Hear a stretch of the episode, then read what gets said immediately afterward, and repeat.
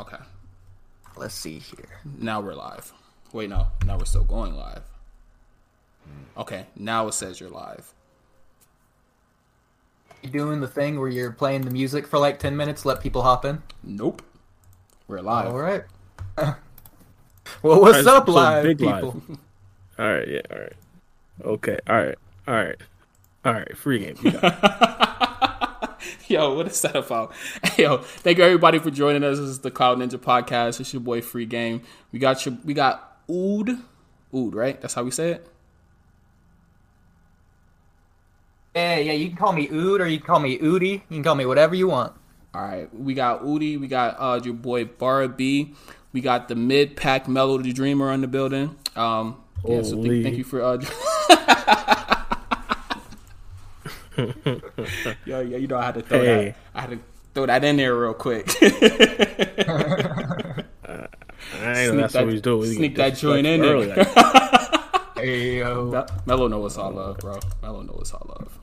we not even forty seconds into the pod. Like, no catching straight.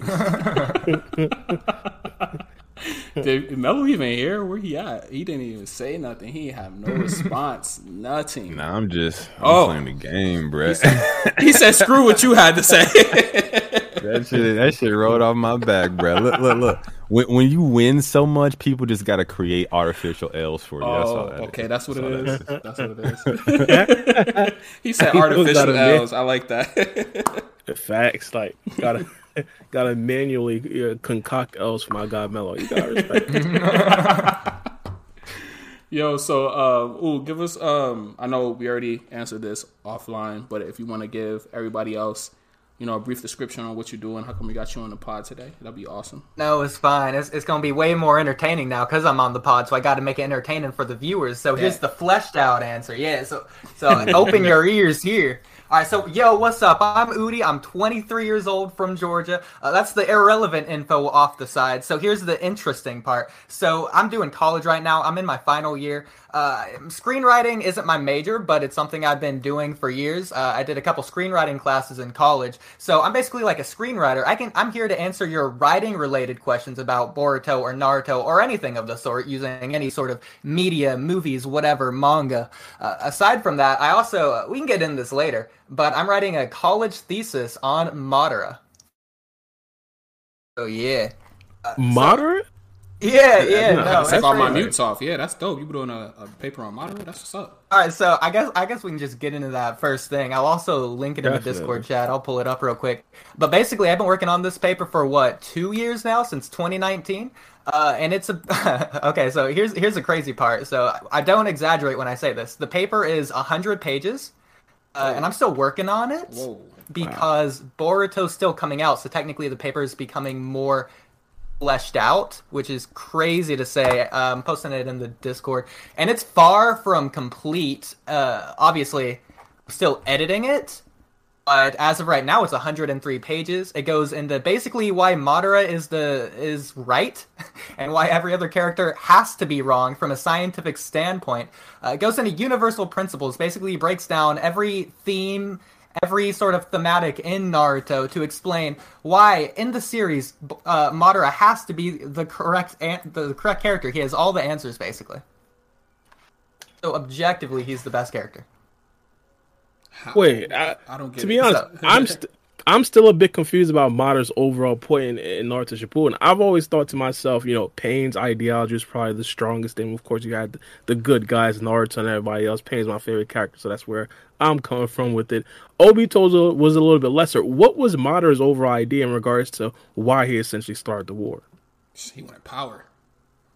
It's uh it's not that. So Madara wants to do the infinite Tsukiyomi. Basically, he wants to change the world. So Madara's entire ideology goes back to what he refers to. He coins this term nexuses, and nexuses are basically just get this universal principles that make the universe imperfect. So the universe, as we know, it, it's not perfect. We nobody lives a perfect life. Madara believes that because he's experienced life before society, as well as the foundation and shift of society, he can now form society into a perfect world.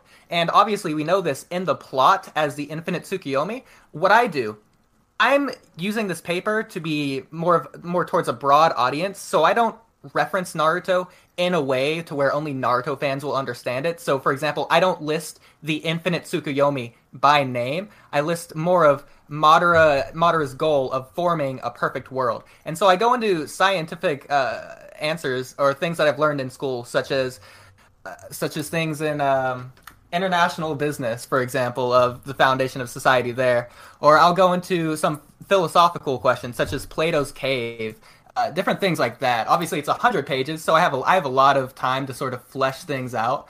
But my basic thesis is that uh, Madara is correct because again, he's experienced both the foundation shift and fall of society. So therefore, he's he's the only one in the series who has experienced this. So he's the only one basically with an answer that can be validated. So whereas others can have their answers, they don't have the experience sort of to back it up. If that makes sense. No, I definitely understand where you're coming from. that definitely makes sense to me on the surface. I mean, I never really thought of it like that. How how Madara was essentially like the actual good guy, but I I always thought the best person to actually you know make up a plan to actually you know fix things is someone who actually did go through it. And Madara being like the oldest character of course at that particular time like 100 plus years old you'd honestly think that he probably have a good understanding of exactly how the world works how human nature is and of course how to fix the situations that we essentially found ourselves in the time that Madara essentially tried to do the to, to, try to do the infinite Tsukuyomi I, I, I like it. I mean, I, mm-hmm. I, just don't necessarily jive with Madara's full essential plan. Again, I'm more of a pain guy, but I definitely understand the actual paper. All right, dope. So it's unique. It's, it's unique. Yeah, yeah. So basically, getting a little bit more in depth into it, we have to observe why society was founded in the first place. Sasuke asked this very question to Hashirama: "What's a village? Essentially, what what what is a Hokage?"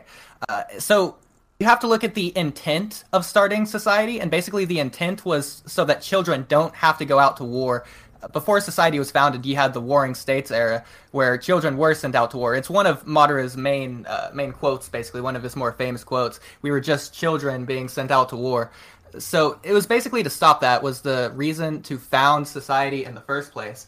And so we have to ask, what was causing children to be sent out to war? What what's the purpose behind conflict? And Madara set out not to solve this answer as a temporary solution, which is what society eventually became.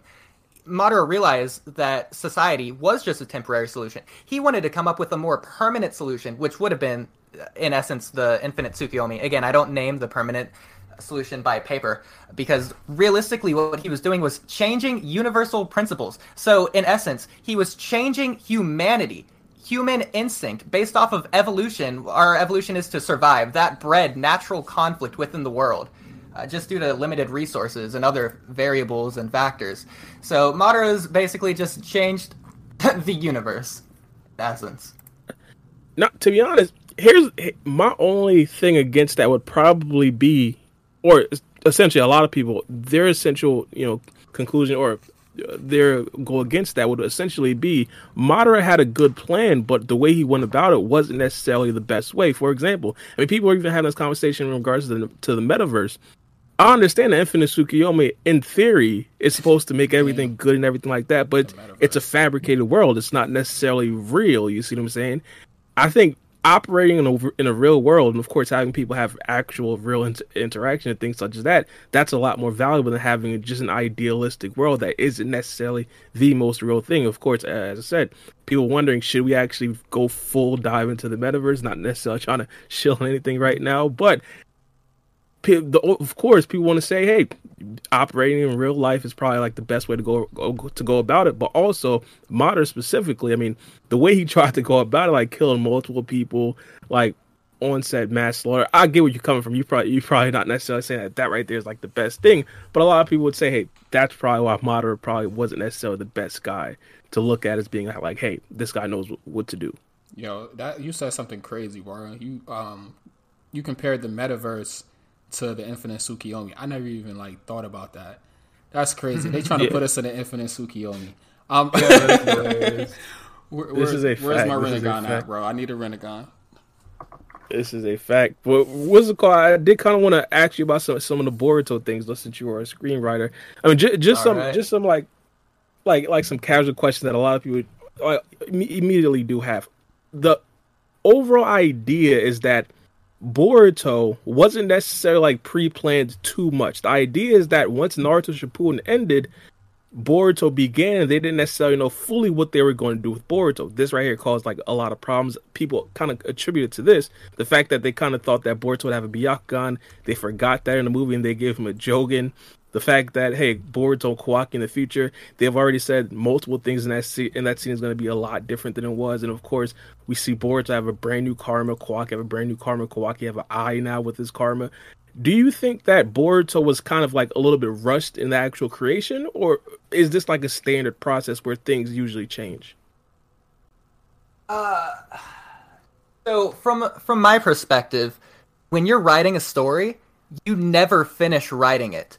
The difference is you have to decide when to cut yourself off. You have to decide when to actually publish your piece of media. So I have an idea and I have to continuously flesh fleshing it out for years, months, however long it is, decades even if I if I really want to there's a point where you have to turn the idea into reality. You have to have a physical, tangible product that you can show people rather than just tell people concepts, if that makes sense. So I think mm-hmm. th- there is no perfect answer to this because Boruto's never going to be technically finished from the writer's perspective. It's just about when they decide to publish it. And that gets more into the business side of things. Nah, that's definitely a good question. I mean, a good answer. I definitely understand what you're saying. Now, real quick before before we get into the actual, you know, meat and bones of the pod, how much of Boruto do you know? Are you up to date with all the manga and, and the anime? Yeah, so uh, manga, yes. Anime, uh, up to the last episode. Haven't seen the last episode, but I've I've watched every everything else, all the filler, uh, all the all the current arc except for the last episode. So yeah, go ahead, hit me Wait, up. you, you, the last episode was probably like the best episode of the arc. You, you know that. of course it was. that's, that's how life just tends to be sometimes. What can I say? Why I you wish say I it's the best episode of the arc though, bar? Whoa, whoa, whoa. It was impeccable. Like everything. I just want to put it like this: there wasn't much action. So if you if you're looking for Isshiki Otsutsuki versus Naruto and Sasuke, this is not the episode for you. But just the tension. Again, a lot of people don't necessarily fully grasp like the actual you feel me realness of the situation because of course in the manga we're talking about Boruto becoming 100% Otsutsuki and of course Shikamaru trying to pack up some literal Otsutsuki level characters right now but the hidden misfit they're about to be wiped off of the face of, of the planet right now the hidden mist village looks like it might be actually taken over right now it's like in the um in the hype stages if, if i'd actually equate it to something I wouldn't necessarily say this because obviously the Fourth Great Ninja War was such a more of an epic situation, but it's like the time period when Gaara was giving his speech. Like people are actually getting ready to actually go to war. This is a, th- that's what kind of makes this episode like so real. Like two weeks ago, we were kind of confused. Like, is this arc really serious? And now with this episode, it it looks like it's they- they're serious. I like I like the episode. I watched the latest episode. I try to keep up with it somehow, some way. Um, I thought it was I thought it was all right. I like that they're going the uh, route. You know, like Ikata is pretty much like he's not a traitor, but he still kind of is in the middle. Like he saw his sister and stuff like that. He didn't say no, I don't want to be with you guys, or I'm not with the movement or anything like that. He's just like, yo, bro, I'm trying to make boats. Like, yeah, we're- we're- we're- I, I, I want to talk about the anime a little bit later. I want to, I want to talk about the manga first. You feel me? You feel me? That that that's like Okay. that's like the big dog. You feel me? yo, But and then the definitely- meat of it. Yeah, yeah. let me, let me ask you guys a question uh, that's regarding the manga. Like, does Ada have an idea? Do you think of how strong Code is, since she can see in real time and in the past, since she has no problem removing his limiters? You know, she doesn't seem opposed to not letting Code get his limiter. So, do you think that you know she has an idea of how strong this guy is? And in that sense, do you think that she is stronger than him, or she knows how to defeat him, or you know something of that nature? Keep herself one step ahead, because she doesn't seem like a dumb character. You know, she seems pretty calculated and plotted. No, So- go Go ahead, Bar. No, I'll let you go. They, they hear from me every week. Uh, me alright, every fair. week. So, from a plot perspective, I don't see any way for Ada to really know what it would be without it feeling contrived. Uh, but from a story perspective, I feel like the writers basically have to write her in a way to where she would know. Basically, just because it seems like the stakes of Ada's character are higher, it, it would be in her character to know just because she seems more of an in-game character than Code does, uh, just based off of the her sort of a threat of the last chapter, where she's saying, "You're useless to me now. We'll see about when you get your limiters removed." So whether she knows exactly how strong he is or not is sort of irrelevant.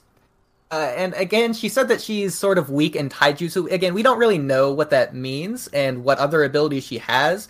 It seems like she she's really keen on keeping information to herself, information holds value to her. So she has some sort of trick up her sleeve. We just don't know what it is yet. As, as far as we know, she was lying about the the taijutsu thing. That would be in her character because again, information's valuable. So the less the enemies know about her, the better.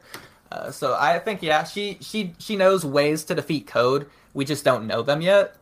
So when you say like information is valuable to her, like like in the instance when she didn't want to let Code know her her weaknesses when he acts, that's what you mean, right? Oh, okay. First of all, yes. Second of all, I'm glad you brought this up because this is something I've been dying to say for like a few weeks. At no point does she say that Damon has a weakness. Again, she values information. Code asks about Damon's ability. Ada shuts that down because she doesn't want Code to learn about the ability. She never says anything about a weakness. As far as we can assume, there is no weakness. Uh, people just sort of run with that as a head canon because it's implied in a sort of way. Mm-hmm. I think based off her character, it's not implied. You're just assuming it to be the case. Mm. No, yeah, that sounds good. That's it. But here's the real quick.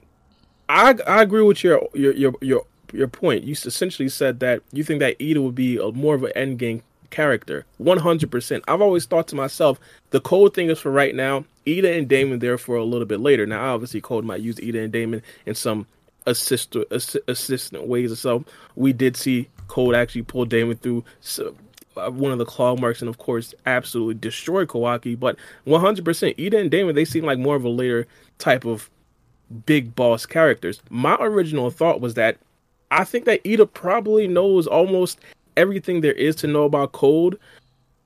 And it's not going to be everything. The reason why is because of her clairvoyant abilities. Her clairvoyant abilities essentially gives her the ability to see damn near every single time that Code actually has fought before in the past. Right, right. So because of that, I just have to think that, you know, it's possible that she knows a lot about what Code can actually do. But of course, here's the thing.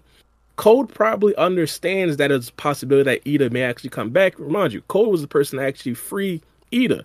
So it wouldn't necessarily be too far fetched to think that Code probably shielded some of his actual training or him actually getting better away from clairvoyant abilities. We've seen multiple things in Boruto that can actually block clairvoyant abilities. We've seen bombs, we've seen rooms, we've seen multiple other things like that. And I think it's possible that Code did some things, and of course, in secretive that Ida may not actually know about. But for the most part, I think that Ida probably knows a lot of what he can do, but not everything, 100%. It, it seemed like Code really didn't know anything about the, the cyborgs that he was letting loose. He just knew that there was cyborgs out there that was pretty strong, and he went to release them because he had to get he had to get uh, put on game about Ada's abilities and, and Damon's abilities.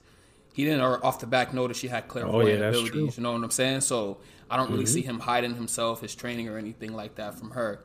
Now, on that instance, the only way that I can see like Ada didn't see what Code was doing or like uh, what Code was like before he got his limiters removed is if Coda, uh, sorry, if Ada was born after the fact.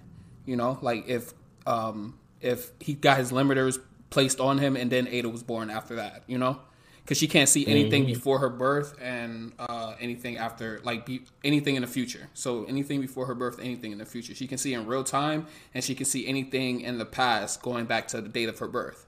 So the only way that he can like hide himself for that if if he was born before she was actually. I mean, if she he got his limiters placed on before she was actually born. That's the only way I can see around that. Nah, so that, really that's goes back to point. the to the magic system. You got a hard magic system versus a soft magic system. That's just a writing term. We don't really need to get into that. But essentially, what's been established throughout the series and what needs to hold consistent is that every ability has a weakness, or every jutsu has a weakness. Itachi says that it holds to be true up to now. Even Edo Tensei, seemingly the the most impenetrable jutsu, Itachi was the weakness. So the writers are going to make a weakness. It just depends on if it seems consistent with the rest of the weaknesses presented for each ability throughout the show, or if it's going to be different in some way that it feels weird or like a Deus Ex Machina, if you know what I mean. Yeah. Um. No, I've never seen it. I, I yeah, I just agree blindly. Um, I'm sorry, I was reading a super chat. We got a super chat from Darren uh, Vard Vartan Vard. I'm not even gonna like kill myself. Vartanian? Not even gonna kill myself trying to say that. Thank you for the super chat, bro. The twenty dollar donation, really appreciate it. He says the wrong. He says wrong. The key to beating Damon ability is using a jutsu that you can hurt yourself with at full power, like Boros viruses. And if it's in the air, it doesn't matter if you're under her spell, she'll be immobilized.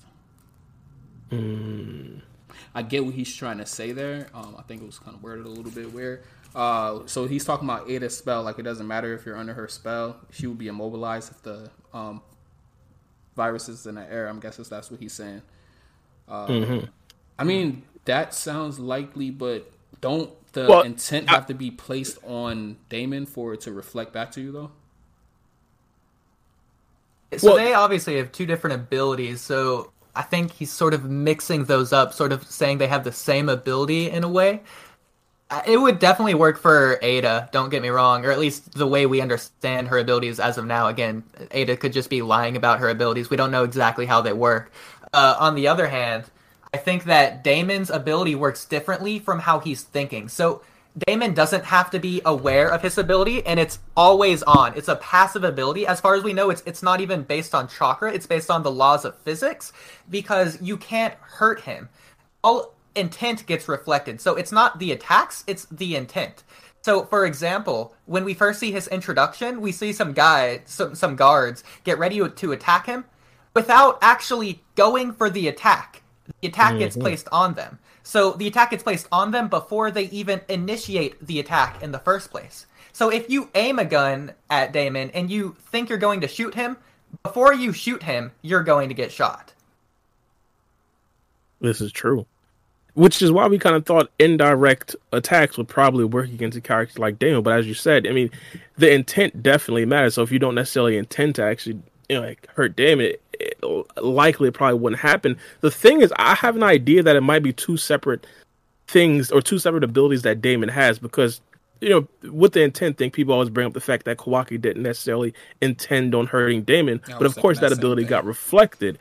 I thought Damon could possibly have two abilities where he could actually reflect the intent, but also his last line of defense, he's going to always reflect anything that actually does touch him. Similar to like a Gaara type of situation where he had the ability to actually, you know, block things with his sand, which wasn't necessarily his ability, it was just like something placed onto him by the the prior Kage, of course, his father Rasa. I and then and then also he, Gaara also had the the the thing where there was like a sand shell around him where it's like the the shell kind of protected him and those were like two separate abilities. This right here may be like the same thing where it's like two separate abilities. Uh, and they kind of work together in the same kind of way. Yeah, So basically, there's this term in debate structure called the no limits fallacy, and so you can't say that the ability is is just infinite power that it can overcome literally anything because it just it just doesn't make sense from a logic standpoint. So there has to be written in some kind of weakness that that holds consistent throughout the series. Uh, again we just don't know what it is yet. At the same time it, it's it's basically like an op uh, infinite Yata Mirror that you can't even see. So it seems like up to this point in the series, they need some sort of other way to overcome it. Because if it's conceptual rather than a physical thing, Genjutsu isn't going to work. People say that a lot. Mm-hmm. If Sasuke tries to use Genjutsu on Damon, what's going to happen is because all Genjutsu is is concentration of chakra in the eyes that gets sent to the other person. So it's basically like a ki blast that you can't see from your eyes. Imagine Delta's beam, but that's Genjutsu, but you can't see it. so when it hits the person, it just disrupts their chakra network, which puts them in the genjutsu. So Mhm. because genjutsu is technically a physical attack that you can't see, Sasuke tries to do genjutsu on Damon. Sasuke is just going to fall under the genjutsu himself, and Damon's going to be just fine. But Yeah. isn't, wouldn't that what- isn't he susceptible against genjutsu? I mean, I guess if it's a his own, how you get put under your own genjutsu, I, I don't know. Like Sasuke, he seems like he's more talented than that. Well, I don't. I'm not sure if Genjutsu would be able to be reflected, but I I get the idea. By the way, what what what um what Darren Vartanian said a little bit earlier that that, that right there could possibly be a good counter to Damon's abilities. For example, setting up the virus with Boro with Boro's ability. Boro himself will never really get affected by by the virus because he has like antibodies to the virus. But hypothetically, if Damon is still like in the area, Damon might still like be a little bit affected by the virus because he himself doesn't necessarily have the antibodies. It's not necessarily like confirmed that you know Damon's like completely impenetrable, impenetrable to everything. We've seen physical attacks be reflected, but not necessarily everything. So I, Mm, I that- get that's what a you're saying idea. now. Like the virus isn't a physical attack, so it should, in sense, work on him because you're not trying to uh, like the you're not physically harming him. Is what it's the viruses that are. But I definitely- you, you, you never. I do like the virus answer. It seems more like a Mm. long term effect, sort of how they defeated Urashiki, of it being sort of a time manipulation thing of poison. Right. It was kind of weird, but the the only problem I think with that is we've seen that area of effect attacks don't have any impact on him. In the two chapters ago, Kawaki did an area of effect explosion, but Damon wasn't affected at all. It was all Kawaki. In fact, it wasn't even Code. If it was area of effect, Code would have at least been affected, even if Damon wasn't. But because it was only applied to Kawaki, that proves that it's literally a reflection of the attack onto the user rather than sort of a shield, if that makes sense. So it is it is conceptual. Mhm. No, I completely get. One of the other things that I kind of thought in regards to Damon's weaknesses would probably be like a time interval thing. I kind of talked about this before in a pod, but it'll essentially be like similar to the pain thing, where we kind of thought that Pain's Almighty Push was like the end all be all, like the greatest defense of all time. But later we found out there was like a five second interval where we had to, you know, like yeah, we had to attack Pain. Yeah, there's a cooldown period. Now, no one has really attacked Damon like in consecutive attacks to Right. kind of test that. I think that right there could definitely be a reason it- why why no one really tried to test it. They probably are trying to hold that until a little bit later on. That's definitely one way. Another one, I kind of thought there might be like an overheating thing with Damon. Like hypothetically, and of course, this right here is like like very small. I'm not even sure if Damon would even try to, to try to reflect this if he even has the option to turn it off. But hypothetically, if you throw like a kunai at Damon, you see what I'm saying? Even if that gets reflected to you, it wouldn't necessarily be, be much. But let's say you throw a thousand kunai at Damon, and it wouldn't necessarily be that crazy. Like hypothetically, if it's like a Sasuke or Naruto that's throwing a thousand kunai at him, throw one kunai, have Naruto do the multiple uh the the shadow clone jutsu on the kunai, and of course have that multiply into a thousand, similar to kind of what he did to Momoshiki, but that was the other thing, the Demon One Shuriken. But have that, it might be a certain situation where he might actually overheat the scientific technology in his body may actually overheat, similar to what we did actually get to see with Kawaki. But of course, that was a little bit different, mainly because he did have the carbon still. But similar to what we do get to see with a lot of cyborgs and of course regular machinery. Technology does overheat, and of course, I think it's possible that we do see something like that in the future. That's of course, if he has the option to turn it off and turn it back on, because Kunai, he could e- probably easily block something like that. Uh, Crud season in the chat. Uh, he said something. It caught my eye real quick. He said they did show Damon sleeping for multiple chapters, so he may need to recharge his abilities to reflect. So it's possible that he has an infinite amount of how many times he can reflect attacks. Going back Yeah, to I what you said. hmm hundred percent agree. If I was the writers, the way I would write Damon's weakness into his ability is that it has something to do with time, whether it's a time interval like Pain's ability, or whether it's a time limit like Obito's uh, Kamui, or if it's uh, like he's saying, like an overheating thing, or even a it it, it puts him to sleep. He has to sort of recharge it because it takes a lot of power to perform the ability. The only other answer would be it'd be similar to Ada's thing where Otsutsuki's just don't it, it just doesn't apply to Otsutsuki's for whatever reason. Ada's ability is weird on that instance. So you could argue it, it would be the same for Damon. There's nothing to prove it, say, but you can make the induction nonetheless. Yeah, you can make the argument. I, I like that. Mm-hmm. Yeah, Well, one I- of the questions I did. Go ahead. No, no, go ahead, go ahead, go ahead. No, I was just gonna ask one question I want to ask about Damon. You know, we haven't necessarily seen him legitimately fight against another, you know, worthy opponent. Like we did see him, of course, destroy some a couple of guards and stuff like that. But in regards to his taijutsu, how, how fast and strong do you guys think he is? Do you think that he has any taijutsu ability at all? Like, he doesn't seem like Uh, we did- sleeping. We seen him. We did see him, we see him destroy some guards, but I'm not sure eh, we can't really put that much stock into it. Like let's keep it a thousand. But Konohama the could do that. guards was pretty much just getting their attacks reflected. They was just pretty show, pretty much showcasing Daemon's abilities with those guards. They all took There was to one- the face. There was one guard he kind of kicked in the neck, I believe. I don't remember. He did kinda jump have to- on I- code. I, would have to read that again.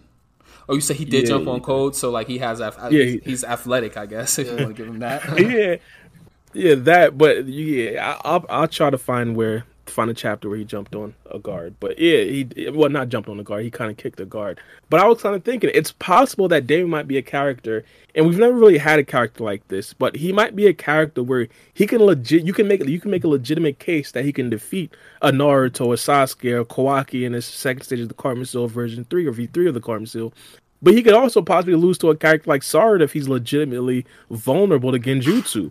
Like it's that crazy with Daemon. So I mm-hmm. think Taijutsu would be a very good indicator, of course, where to put him. Hypothetically, he has a Taijutsu ability of like a actual Sard, or even let's even bump him up to let's say a uh, let, let's say like um a se- a seventy year old Rock Lee or something like that. Even just that Taijutsu ability, or possibly even like at as like a mo- base Momoshiki speed. Yo, That right there if- would possibly humanize him a little bit more. What if? Sorry to cut you off, Bar. What if that's his weakness and his taijutsu?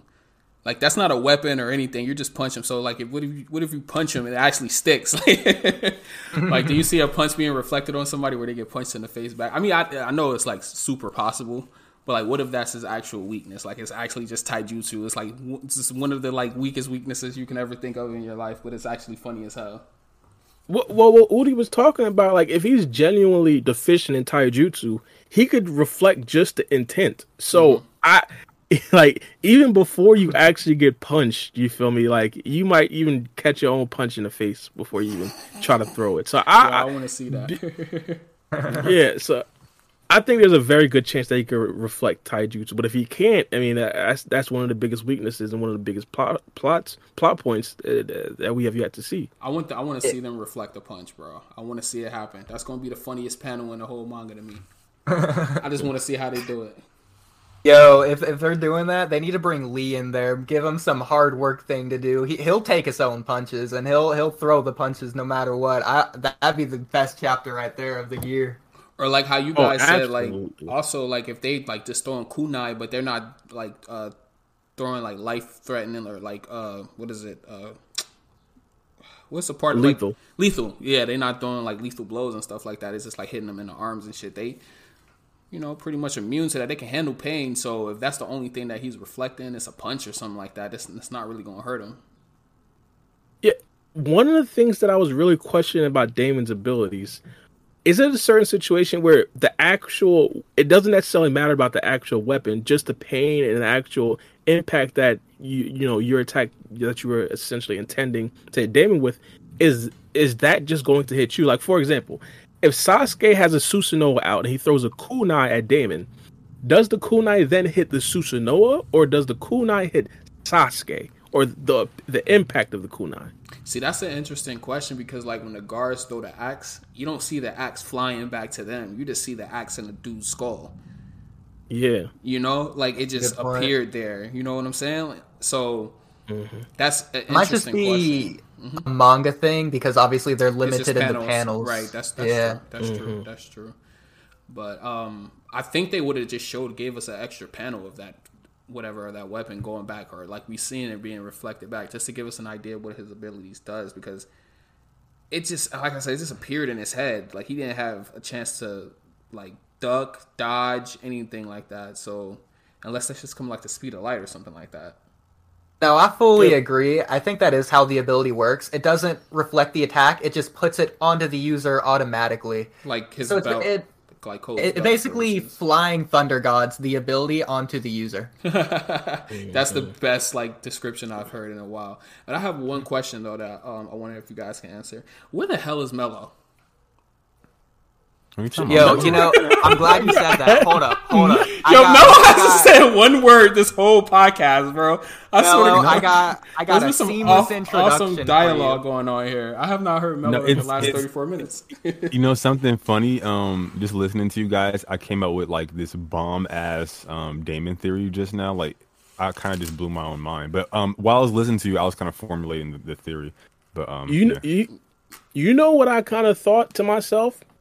If don't you- honestly, if we don't that. actually get Mello involved into the actual okay. conversation, he may actually sit on a Discord, absorb all the information, and make a video. and then and then make like ten videos in like a week, plus two more streams off the information that we give it. yeah. Just sitting there and- and soaking not- it up. Yeah, and and it won't even be just the, just just a flat information that we given. He'll tell you what we said, and then he'll be like, "Nah, nah, nah. Here's why this is wrong." And Yeah. don't e- he won't even put names in it. Yo, Mello, we on to you, partner. We on We to I- on- I think I figured out. I'm just gonna say that. Go for it. But Oh, oh, you don't want to. You don't want to uh, reveal your video. Saving it for a video. Yeah. Yeah. Oh, I- I, I feel need- it. I feel it.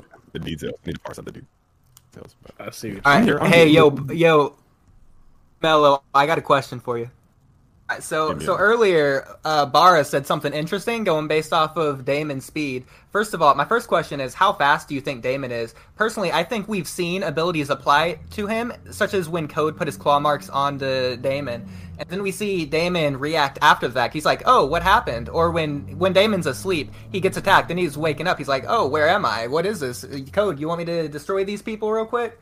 Uh, so I don't think Daemon is that fast. My first question is, how fast do you think he is? I don't think he's going to speed blitz any characters. He's probably keeping up with Boruto, Kawaki, maybe not, uh, maybe not Naruto or or Code.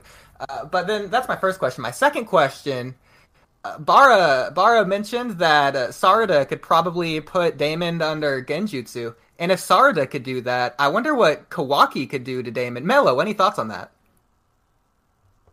So I see what you're trying to do. You are not transparent at all. Okay. um. All right. Um. So, man, yo, I, I don't- I don't think he's fast at all. I think something else is happening, which I'll reveal in this video, but I don't think it's a speed thing. Um. And yeah, I agree with you. I don't think it's a speed thing. Um. I, So but that's I the am first curious. question. I'm not, I'm not gonna touch on the starter. I already know what you're trying to do there. Um, yo, yo, Mello, uh, your mic a little bit staticky. It reminds me of Or OG days. Yeah. A little bit. That's Uh, an okay. understatement. Well, But yeah, well, I- you guys continue. Let me see if I But while he's getting that fixed, can I just ask you guys, uh, did y'all forget that Mello was even on the pod? Because nobody asked Mello a question. Nobody said, yo, Mello, what you think? I had to be like, yo, Nah. wh- what's up? Where my, where my boy Mello at? Before everybody was like, oh, yeah, Mello is on the pod. Wait, it's No. it's not the Mello show. It's it's his, it's his episode. This is facts, and, Oh, and well, I, give I you just that, have to Mello. Okay, attest. big facts. I've been through certain situations where a game just comes out and I don't have I can't talk to nobody. And also conversely, I've been in situations where the Miami Heat on Miami Heat game on and Mello and um who who who, who else is oh Mello and T Bry it turns into their podcast. So of course if we, if we got carry, we got carry. You gotta respect my guy Mello. Oh, he over here playing WWE. I say let him do his thing. He's focused. Fact. I, I, Fact. put it off Mm. That's because my um and trust me, you'll know when my PlayStation's on because you would hear it through my mic. But I had to cut it off for the podcast. So it's been listening. Yeah. It's been listening. Definitely, So- definitely. But yeah, w- w- I was just saying, you know, with the Daemon thing, as as Mel was saying, the speed thing is, going to be the biggest part because if Daemon doesn't have the speed element, of course, that brings not not only Daemon's like power scaling down, but potentially even Ida, because again, we have never really seen Ida fight that much, and of course, we, this this essentially past twenty minutes been a Daemon conversation. Tiny bit of Ida sprinkled in. But of course, we got we definitely have to see what Ida does against a character like Delta, who already has the established cachet. We know for a fact that she's fast. We know for a fact that she's strong physically. Now it's all about what is you know how is Ida going to match her in the next chapter, and of course, if that even comes to pass, because we all know like Daemon's right around the corner. Yeah, that's a good point. We also got other characters around the corner. We got Naruto, Sasuke. They know about it. Boruto seemingly on the way to the scene. Kawaki still Kawaki still knocked out, but they say he's healed, so the writers could bring him in whenever they feel like it. I feel mm-hmm. like that's mm-hmm. coming towards the end of the fight. Uh, and that's that's basically that. Uh, I got one other counter to Daemon's ability.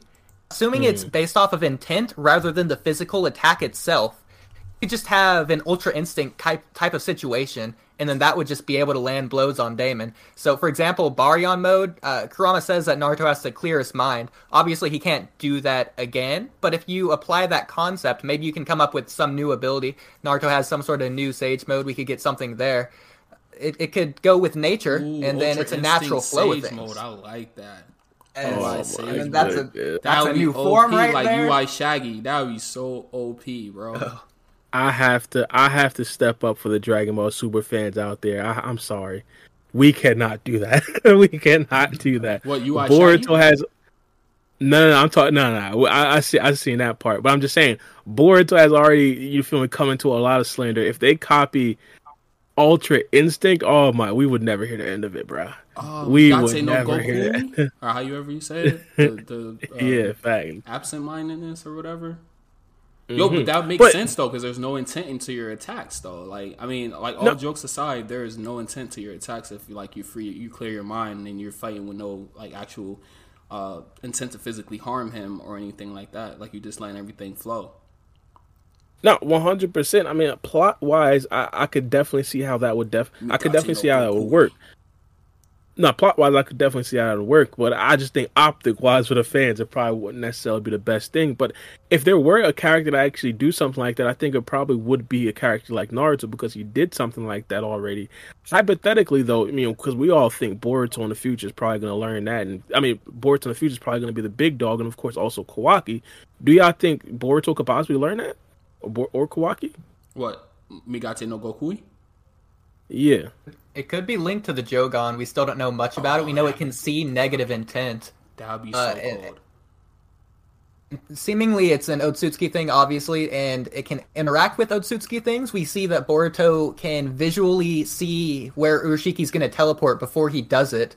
Mm-hmm. I don't know if that says that the portal is negative intent or if that's a separate ability, mm-hmm. or likely mm-hmm. a separate ability. So I'd be more interested to see it, where where that's going to lead to. How do you like like from a um a writer's perspective? Like you know, we got two different um platforms per se. We have the manga and then we have the anime. How do you like how they like allude to the uh, manga and allude to the anime and vice versa? Right. So obviously they're able to flesh things out more in the anime. And I'm about to come at you with a hot take, so so so make sure you're sitting down for this one. I think this latest arc the with the the that would be kind of counterproductive. This latest arc with the introducing Kawaki all the way up to Isshiki's defeat, I think that's the most rushed arc in terms of the anime and the entire Naruto series. Wait, say that one more time. I'm sorry. Mm. Say that one more time. I, I think the mm. pacing of where Kawaki's introduced up to Isshiki's defeat is the fastest paced. It's the most rushed arc in the entire series. The Kawaki Boruto, arc? Shippuden, and Naruto. Yeah.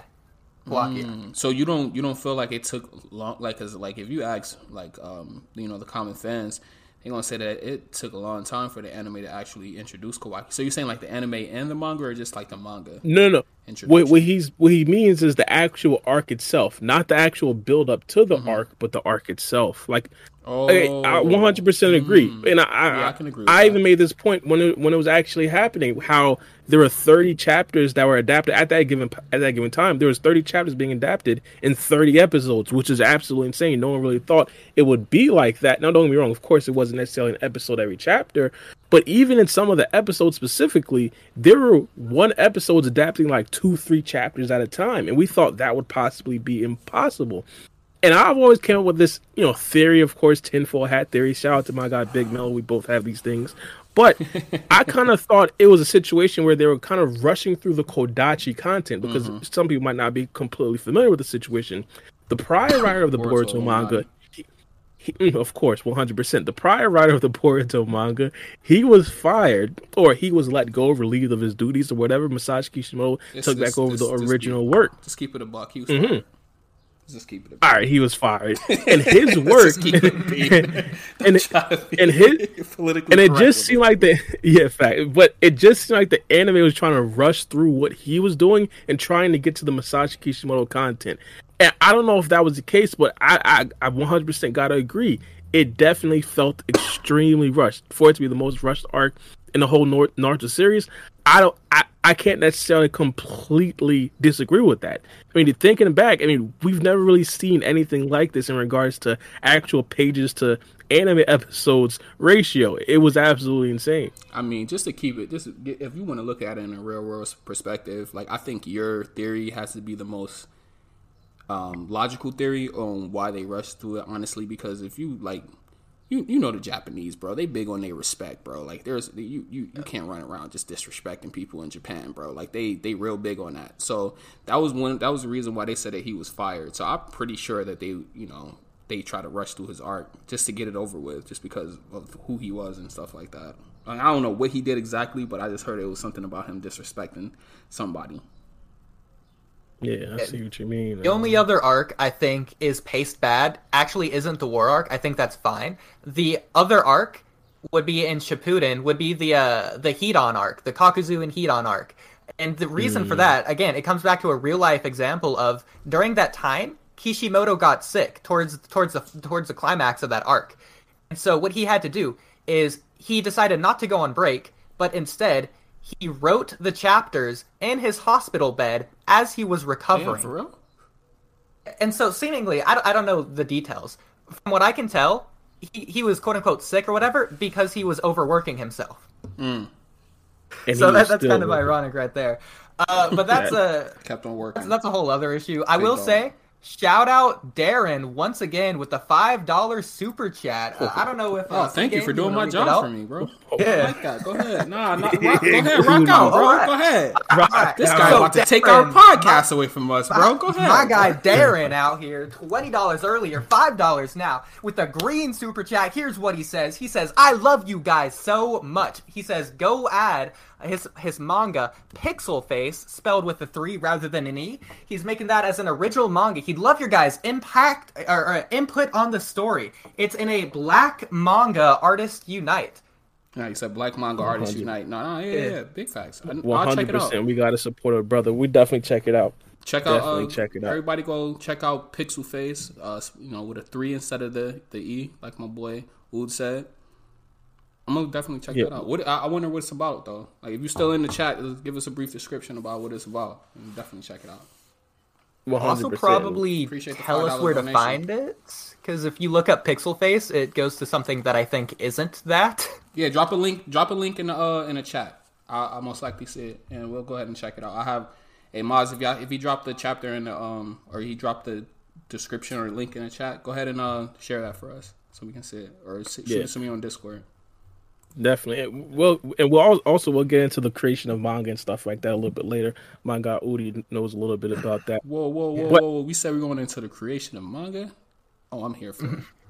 Y'all Nah, have to yeah, give me a just a little history bit, lesson, everything on the pod. Just I a- like this pod. just, just a little bit.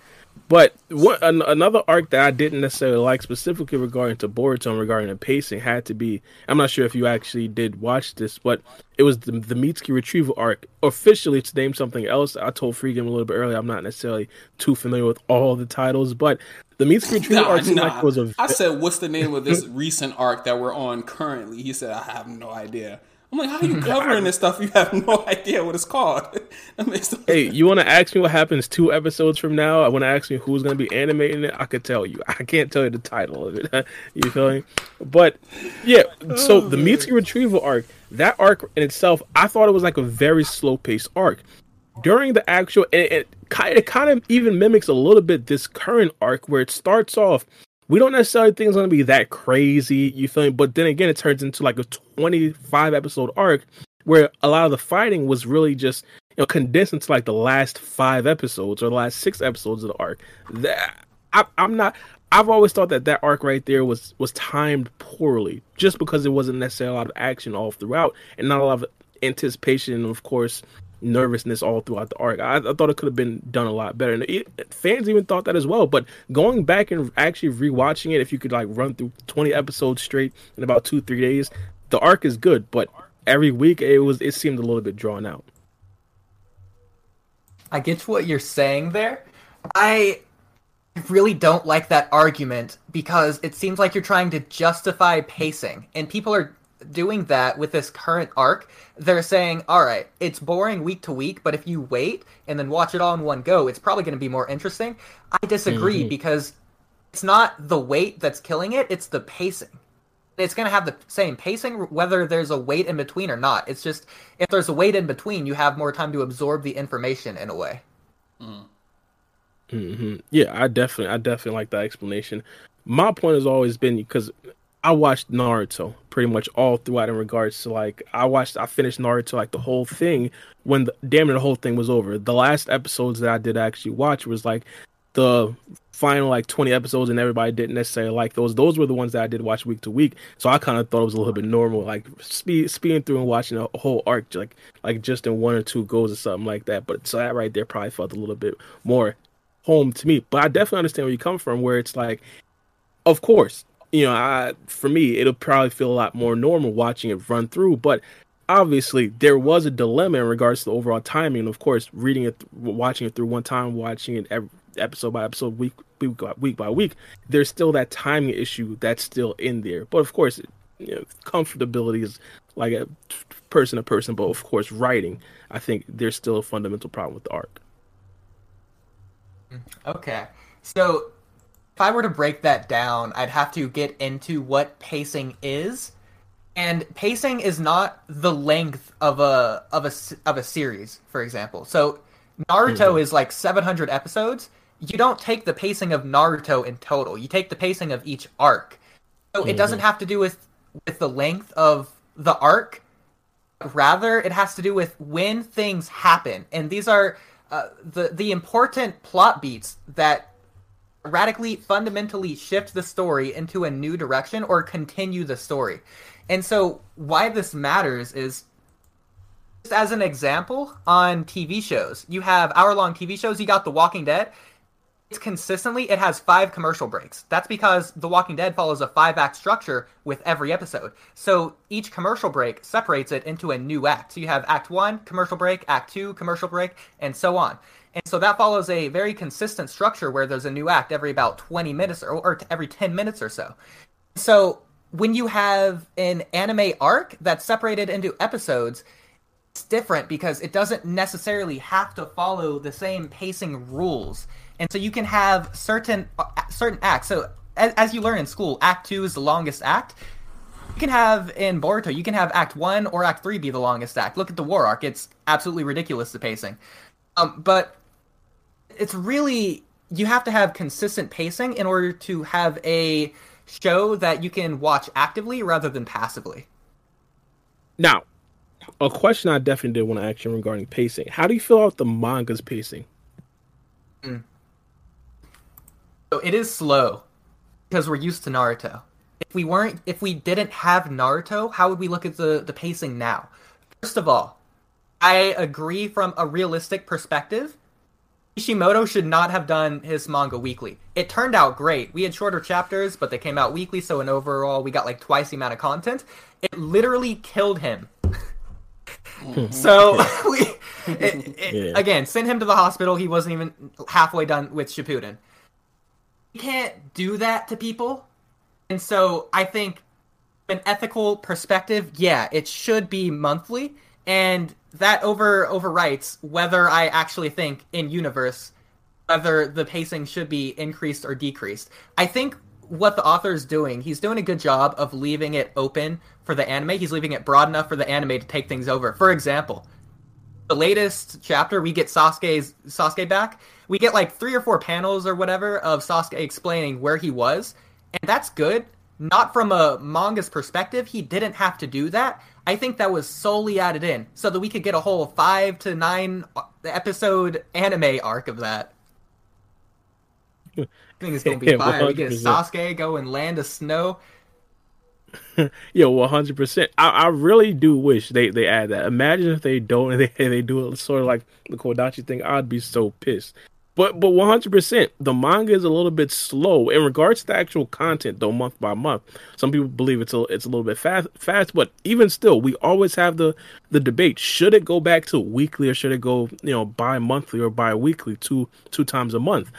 I've always thought the simple answer for me was just hire more people to actually work on the manga. You know, you look at other mangas out there, and let me know if I'm just completely oversimplifying this, but you look at other manga like My Hero Academia, or you look at other manga like One Piece, you look at, you know, various other top tier mangas, they produce elite content like week by week, every single week. And looking at Boruto, it just seems like they could potentially do a little bit more if they hired more people.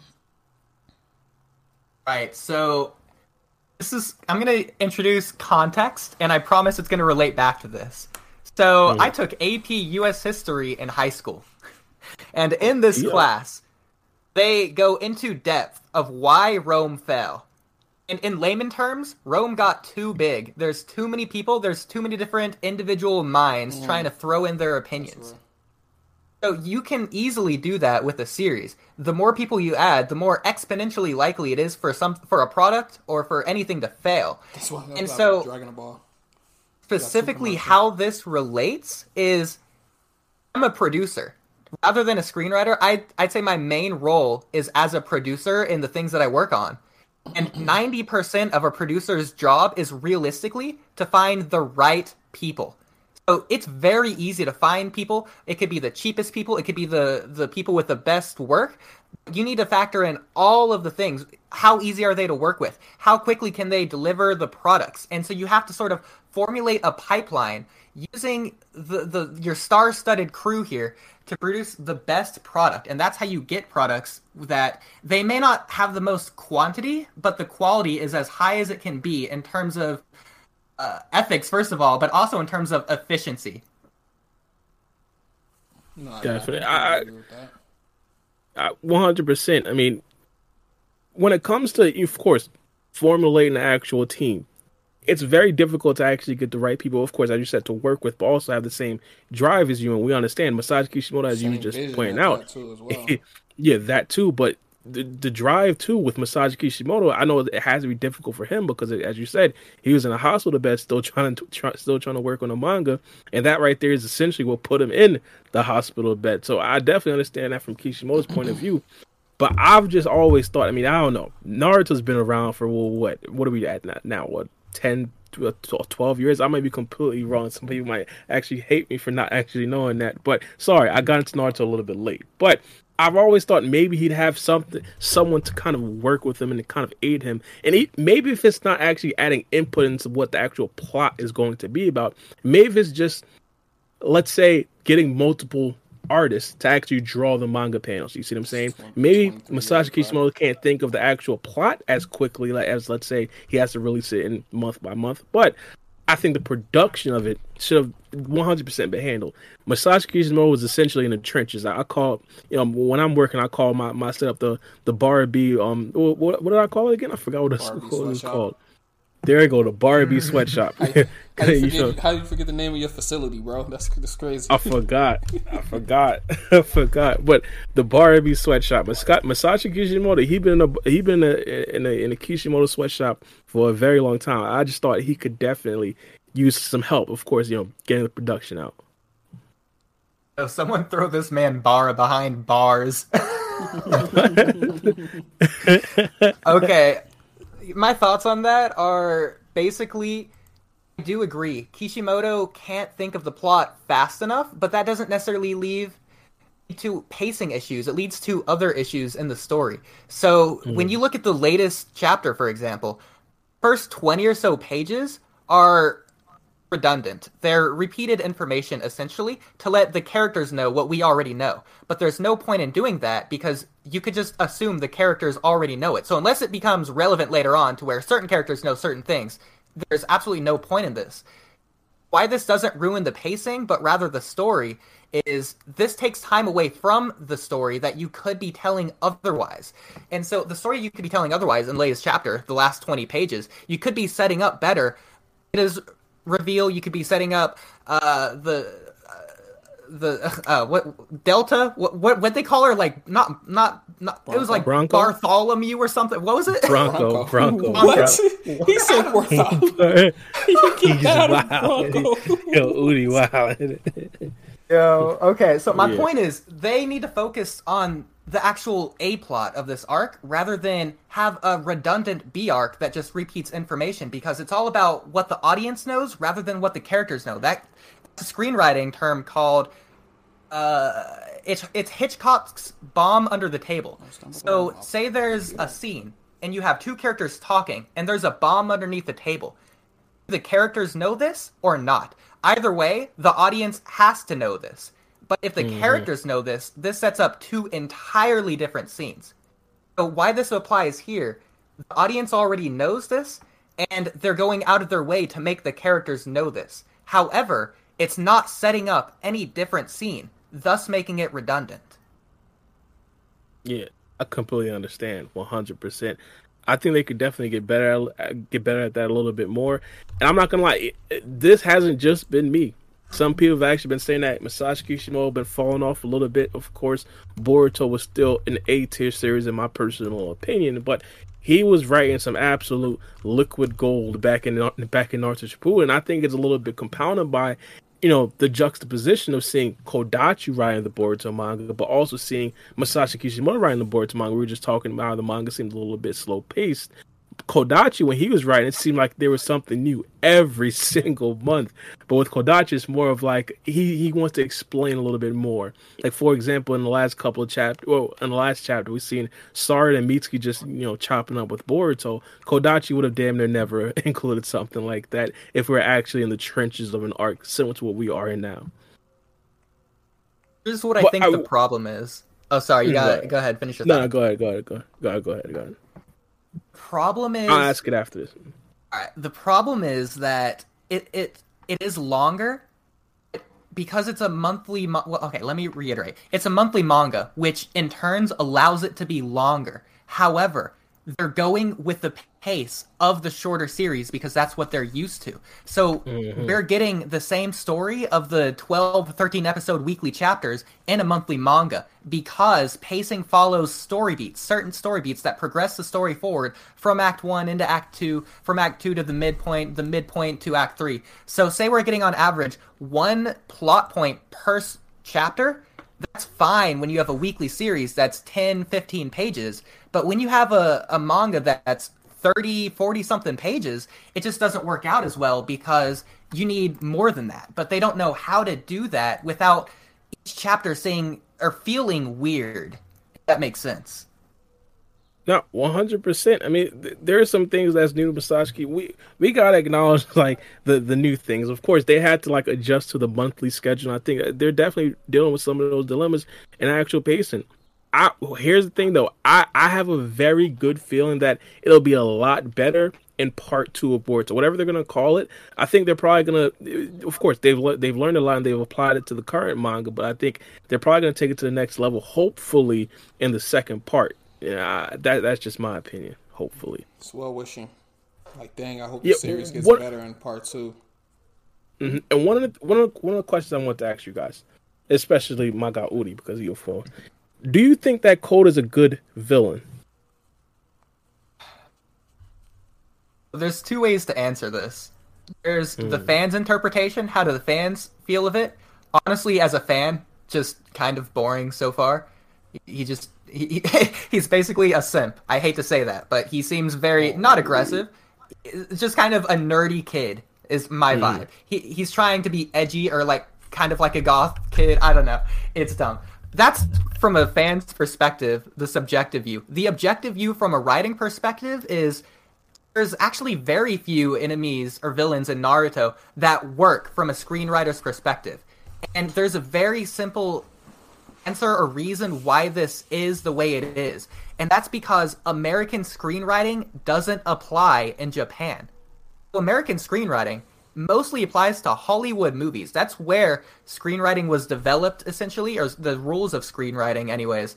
You get like the 1930s of film appreciation, and you sort of build off of that in Hollywood. That doesn't apply to Japanese m- movies, and especially Japanese media in general. So not only is Boruto the series not a movie, it's also not media, but it's a manga.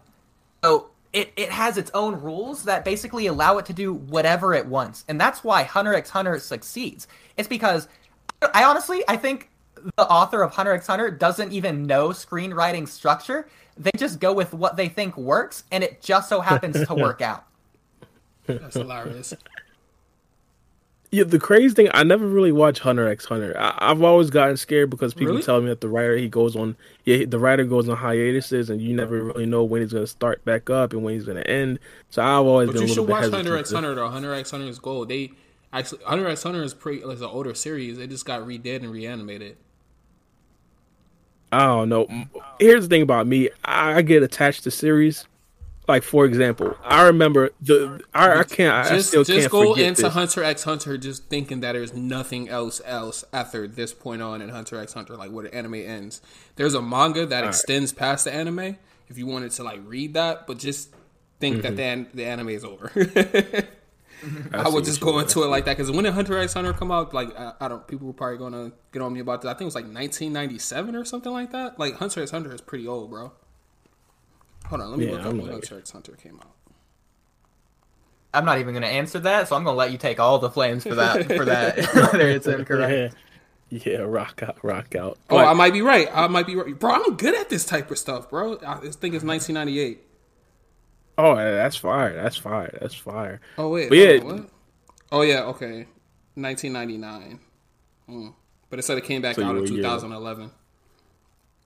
I, I feel, I feel. But but yeah, I mean, Hunter x Hunter, that's a, that's a good show. But I've always been a little bit scared to watch it. Maybe maybe I'll tap in. We- I- you know, we we all got to decide. Oh, what, what's the anime we could watch collectively together? I think Mel still got to watch Attack on Titan and Freegame. I'm not even sure what you got to watch. but- Nothing because I watch everything almost. well, he wants me to watch uh, this series on Netflix, so so I have to watch that. I watched two episodes of it so far, and I don't think he watched uh, anything of Attack on Titan, and I don't even think No, I it's- will even here to rebuttal this statement. So I'm going to flame him the whole time. Bro, I'm right here. What are you talking about? Oh, I'm just trying to bring you out of the trenches. Where you at? yeah, Me- Mel's not- Mel's mic not in sounds impeccable. Now. So so so Mel, what do you think? Is Code a good villain? No, he's a garbage villain. In fact, not only not only is Code a garbage villain, but I don't I don't think there's any good villains in Boruto. I've, I've talked about this before. so Yeah, you, man, you don't like, think for- that Jigen was a good villain? No, no, not at all. I think I think Jigen, he he was an interesting like.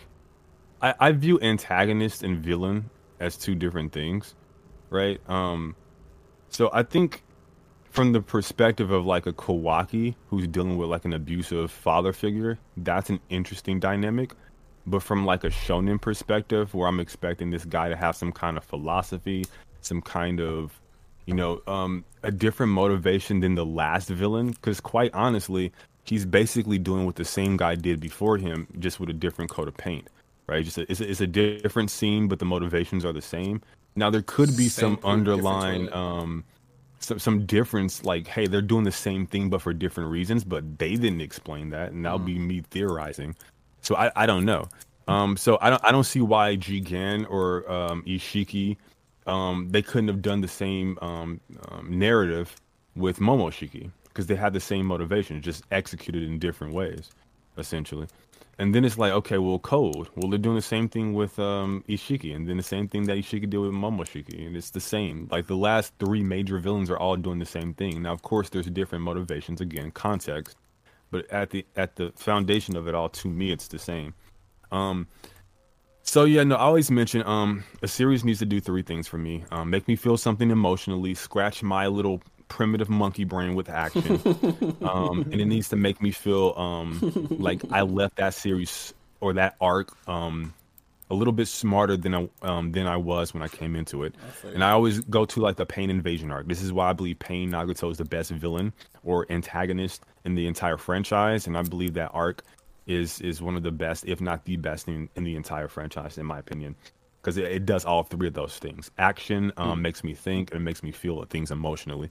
And um, Boruto's really good with the action, um, and is really good. Well, not it's somewhat good with the emotions. It has its moments. Kawaki, Kurama, stuff like that. Naruto, that's impactful. Um, but the intellectual side of the series, it's very much so lacking.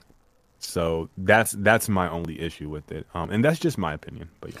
Can I ask you this though? Um, let me ask you guys this: Do you think that the villains would have um, more of a major impact if we didn't know that the two main characters make it to being teenagers? Like without that flash so. forward scene, do you think that it like the the ma- the villains would be more a little bit more menacing because we don't know the fate of the two main characters that you know we're watching? more in Kawaki's more in Kawaki's um uh side of things. The thing with Boruto was that, of course, as it's a shonen anime, and we all expect that the main character is going to make it to the end. But if we're realistically speaking, if we didn't that, necessarily though. get expect that you they don't always Yeah, have we- to follow the same narrative though. They can kill off the main character and it'll be absolutely I- fun. They can, but for this to be Naruto, let's say hypothetically it was Attack on Titan. I think Attack on Titan, at any given moment, we had that idea that hey, the main character may actually die. and of course, I'm not saying that he did die or not. I, I'm not saying that he did die or not. I'm just saying throughout the whole entire series, we had that feeling. Do you feel me? There's a possibility that at any, at any given moment, this guy can actually or, die. Not smoking on the Eren pack.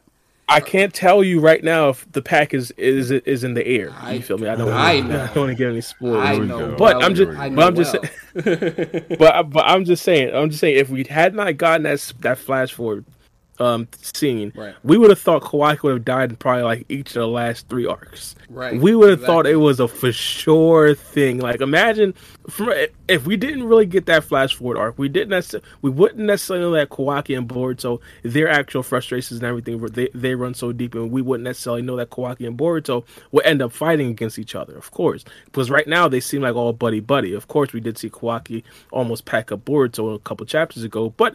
Most of the time, mostly they're all buddy buddy after they did, of course, it get have made introduced that to each scene other. more impactful too if we didn't know that Boruto made it to be a teenager. That's another thing that I that I was alluding to. that's that's true as well. That's true as well. But specifically with Kawaki, he's a le- legitimately a loose cannon. If Kawaki ups and leaves the Hidden Leaf Village in the next chapter, I would not be surprised. So I think it's even more exaggerated, exaggerated in Kawaki's case because he's so much of a loose cannon. Now we have the already assured, you feel me, context that he's going to be alive in the future. The way Kawaki moves again, we don't know what he's going to be doing from chapter to chapter. I think that takes a lot away from, of course, the overall mystery from his character chapter to chapter. Mm-hmm. What about you, Mello? What you, what you think? Um, I'm sorry. Can you rephrase the um, reframe the question for me? Yeah, yeah, no problem. Uh, so if we didn't have that like flash forward scene, do you think like the the villains would be more impactful? Like, do you think the series would uh, have more stakes? I should say, if we didn't know that the two main characters made it to be teenagers. I think I don't say objectively so, but yeah, definitely. Not not really the villain thing because I think the writers they they're not very good. So I think the villain thing would have been bad either way, um, in my opinion. But as it pertains to um, just the overall series, yeah, like when when Boruto was killed in the last chapter, um, sixty seven, that would have been so so much more impactful if we didn't know that he actually will was going to come back. So the question was never framed, um, oh Boruto die, like like what happens next? It's like, oh, it's not when he comes back, um, or rather, it's not if he comes back, but when he comes back. So the question was like, okay, by what mechanic does he come back? Not you know, does he come back? If you if you kind of understand. Um, so that in and of itself took like some of this the tension away. Um, and I think I have my opinions, and I'm not sure if there was like any panels or articles alluding to this um, from any interviews. I have my opinions as to why they did that flash forward scene, and I think it was a little short sighted, you know. And I would prefer it if it didn't exist, quite honestly.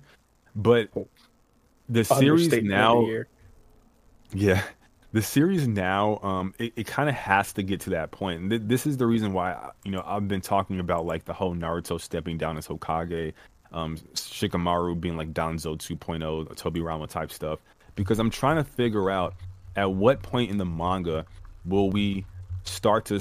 They've already been sowing the seeds in the anime a lot more than the manga, but at what point are these like political and social conflicts going to start to kind of um, bloom?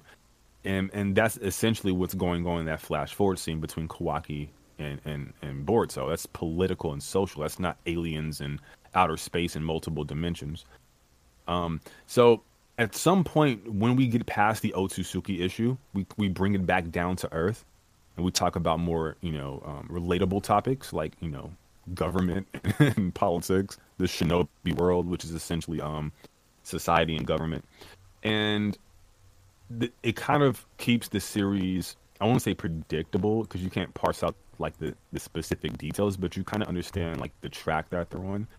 It's pretty much like two stories happening right? There's the social and political conflict and then there's like the sci-fi aliens outer space stuff um and but naruto was like that too. Like people f- kind of forget this. It gets lost in the whole reincarnation and this that and the third. But ultimately like naruto's main mission he was just a boy who was tasked by his master with trying to solve the hatred of the shinobi system within the shinobi system. Um, and that's why i believe the pain invasion arc was so impactful because it really touched on like the the main crux of the issue. Like this is a show about ninja they're in the shinobi world the shinobi world's broken how do you fix that and when um, kakashi took over um, he didn't fix anything he kind of built o- on top of the already um broken foundation, and then Naruto built on top of that. Right now with Kawaki from the flash forward scene, the era of the Shinobi's over. He ends it. Right. So what Kawaki and Boruto are fighting for is what the the future post the end of the current, uh, or rather the Shinobi system that we've known. What, what does that look like? Now we know there's going to be another Shinobi world um, probably cyber tech, ninjas, futuristic, cyberpunk, whatever you want to call it. I think they're trending towards that direction. Um, but it's going to be completely different. But no, I, I don't like it. I do think um, overall it um, lowers the stakes in the series, and I don't think it will impact the villains because the writers aren't really good. So either way, and I wish it didn't exist. But yeah. Nah, From a uh, screenwriter's perspective, what? do- oh, sorry, Bar. Yep. Go ahead. No, Bar was about to say something. I'm sorry. Go ahead, Bar. No, I was just about to agree with what Mello was talking about. I mean, one of the things I, I want to bring this up after we get we get we get um Udi's actual answer to the question, but uh, wh- wh- I'm gonna let Udi go first. All right. So in general, I agree, but for the sake of argument, it'll be way more interesting if I disagree. So here's why I think that scene matters and why we need it for the Boruto franchise to succeed. So first of all, from the business perspective, obviously, it hooks in fans in a way that if we didn't have it, Boruto might have been canceled by now. If I'm just being completely honest, like everyone hates Boruto except for that scene at the beginning. Right. Let's not pretend like it, it wasn't the case the first 64 episodes of the of the series. Yeah, everybody's like flash forward scene, flash. Uh, I mean, time skip, time skip, time skip, time skip. Everybody wants to get to that that portion of the story. Yeah, I agree. Everyone's Bad hating writing. Boruto's character. Bad writing. So, the reason from a screenwriter's perspective is it doesn't ruin the stakes. And reason that's I can say that is because we have to look at our characters because characters are the lifeblood of any story. Characters are what drive the story forward. And we have to look at changes in the story. So, how do the characters change? And if the characters don't change, then you fundamentally have to change the world. And what do we see in the flash forward scene? We see the world is destroyed, it's been changed. And so, therefore, we know that the stakes are still in place in the present. The, the point of adding that scene, the author's intent was to hook in the readers to to give them a promise. The the author is promising the readers that they are going to get these answers over time And that is the reason that the Reezers can stick it out through the quote unquote boring parts. That's why Boruto succeeded even during the parts that everyone hated, because we're eventually getting the promise that we're going to get the answers to the questions of the flash forward scene. And if we didn't have that, then we wouldn't know those questions existed in the first place, and we wouldn't really care. First of all, we wouldn't have as much of a build up to it, so we wouldn't get a build up to the answers. They would just happen, and then it, it's just whatever. But now that we know what's going to happen, we can see how it happens, and then we can discuss how it happens in context of the future scene. There I think go. I think this is an indication of a creator or creators trying to compensate for their incompetence. So, as a as a YouTuber, one of the things I hate YouTubers do is like they'll drop a video saying that they have a video coming. Bro, I don't care about what you have. Care about what you have now. Don't tell me what's coming. Just drop the video when it's available. Like, that that whole my video's coming thing, that's them compensating for their incompetence, right? Because if you're a competent creator, you have the video ready and you present it when ready, and you don't mention it otherwise, unless you're trying to give like, like little hints in the stream or something. But you don't drop a whole video. So to me, um, this is analogous because the flash forward scene is like that, right? It's a creator telling, "Hey guys, you know, we got some, we got some dope stuff coming. Um, it's not here yet, and you know, you want to keep you hanging in there because we're trying to make up for our incompetent writing in the meantime. But hey, look, there's this shiny, cool thing here. It's like, yeah, I mean, from a business perspective, a good decision if your writers are a little, little bad on, on, the bad side. Um, but for me, I feel like like it shouldn't be. It's almost like the reverse of One Piece. It's it's, it's insane. It's like One Piece is all about the journey, not the ending. And for Boruto, like if we assume that flash forward scene is the end, which I don't think it is, but then for Boruto, it's not even about the journey, right? It's all about the ending, which in life in general is a bad thing. So the fact that like their writing can't hold up the entire franchise of Boruto, just Boruto, the entire series of Boruto, and they're like banking on this. It, it, it's it's strange. It, it, it's two things. Either one, they didn't have faith in the writing that they could do in the future, or they had already planned out certain things and saw that it was not good. So then they're like, "Crap, we need to throw in like this this stinger in the first episode or the first chapter to get them hooked because we know what we've already written isn't uh, uh, uh, competent." It's either one of those two things. They didn't have faith in themselves, or what they already produced was inadequate. Um, in either way, that kind of alludes to incompetence to me. That I I don't really like. I, I don't like the excuse of it, but again, I understand like the business element of it. It was a good decision. It was a good decision. So that's just my thoughts on it. My rebuttal to that is it seems like you're discounting that scene because the beginning of the series doesn't hold up to your standard of quality, and that bogs down the scene regardless of whether the scene itself was good or not. The scene doesn't really give us right, what- anything what- what because do we don't by you? understand the context. What's up? Like your standard of quality. Like, what do you mean by that? My standard of quality? I'll, like okay, I'll, I'll, I'll rephrase. Rather than your standard of quality, the standard of quality of the of the audience who's watching it on average. So in general, at the beginning, people disliked Boruto's as as a series, besides the flash forward scene. So the beginning of the series, people disliked. It was the flash forward that people liked because of the unknown variables. Again, we don't really get much. It, it's it looks cool. It's kind of spectacle, but not really. We get like two seconds of fighting in any show. Uh, but why it matters is because we get things that we it's again variables. So what's up with Naruto? Why is the village destroyed? Boruto has Sasuke's cape, and Boruto and this new guy have have markings. Uh, we got we got Boruto has this cool new eye. They're teenagers. Wh- what's all going on here? And then we can apply that in the context of the current story. Okay, well, is this is is the the state of the the current world because of Daemon and Ada, or is Code still involved? Where is Naruto? Is he actually dead like we thought, or did Kawaki just teleport him somewhere else because Kawaki likes Naruto now? And so we don't know, but it opens up that discussion. Yeah, one hundred. So why you? I was just gonna say I get where you guys are both coming from because it, what, what Udi's talking about was they already understood that Boruto wasn't necessarily going to be as well received as they originally intended because the all of the movie of Boruto, people are always saying how Boruto's watered down. The Forest of Death looks like the fourth of the Forest of Life. That meme has been like years old by now, but yeah, a bunch of things like that. So people already No, came in with already I've actually Mhm. never heard. That's hilarious. I've actually never heard that. yeah, but yeah. So people already came with the established like you know perceived notion that Boruto might be might not be up to par. So the Boruto writers may have actually tried to hook people from that actual scene. Now, what Mello was talking about, though, I think this right here is very important. The ver- the writers didn't necessarily believe that their actual content would be good enough to hook the actual viewers, and I think that right there might be the actual problem. And I always say this: Naruto Shippuden had one of the best starts of, of like an anime period, in my personal opinion. That remind you guys, it's all just like uh subjective because my personal favorite things coming out of Naruto was Gaara and the Akatsuki. We understood that Gaara was probably the strongest character that age. Obviously, if you exclude Naruto and Sasuke when they both went crazy in their last fight, but Gaara plus the Akatsuki, we understood that the Akatsuki were extremely overpowered. So starting that series, there wasn't necessarily a needed hook, even though they did have the hook. There wasn't necessarily a needed hook.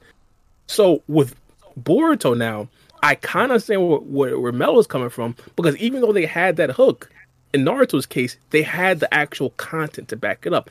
In Boruto's case, uh, in a lot of people's eyes, they didn't necessarily have the content to back up that hook. So a lot of people think that that right there might be the actual shield or the actual grab, and hopefully, hey, people hang on to this while our content gets up to par. Here's my only problem with that is because you're assuming that the writers thought that their series wouldn't succeed at the beginning. So, first of all, the writers in general just didn't know. You would think that they'd be optimistic about their series and that they'd want it to succeed. But Mm. here's my question. If the beginning of Boruto was positively received, would you view the flash forward scene differently? Because that it seems like that's where you're going with this. That it's because the writers are incompetent and that they are not confident in their work. That's why they added the scene. I think if if, if the beginning of Boruto was received positively, or, or rather, it, it depends on who's receiving it, right?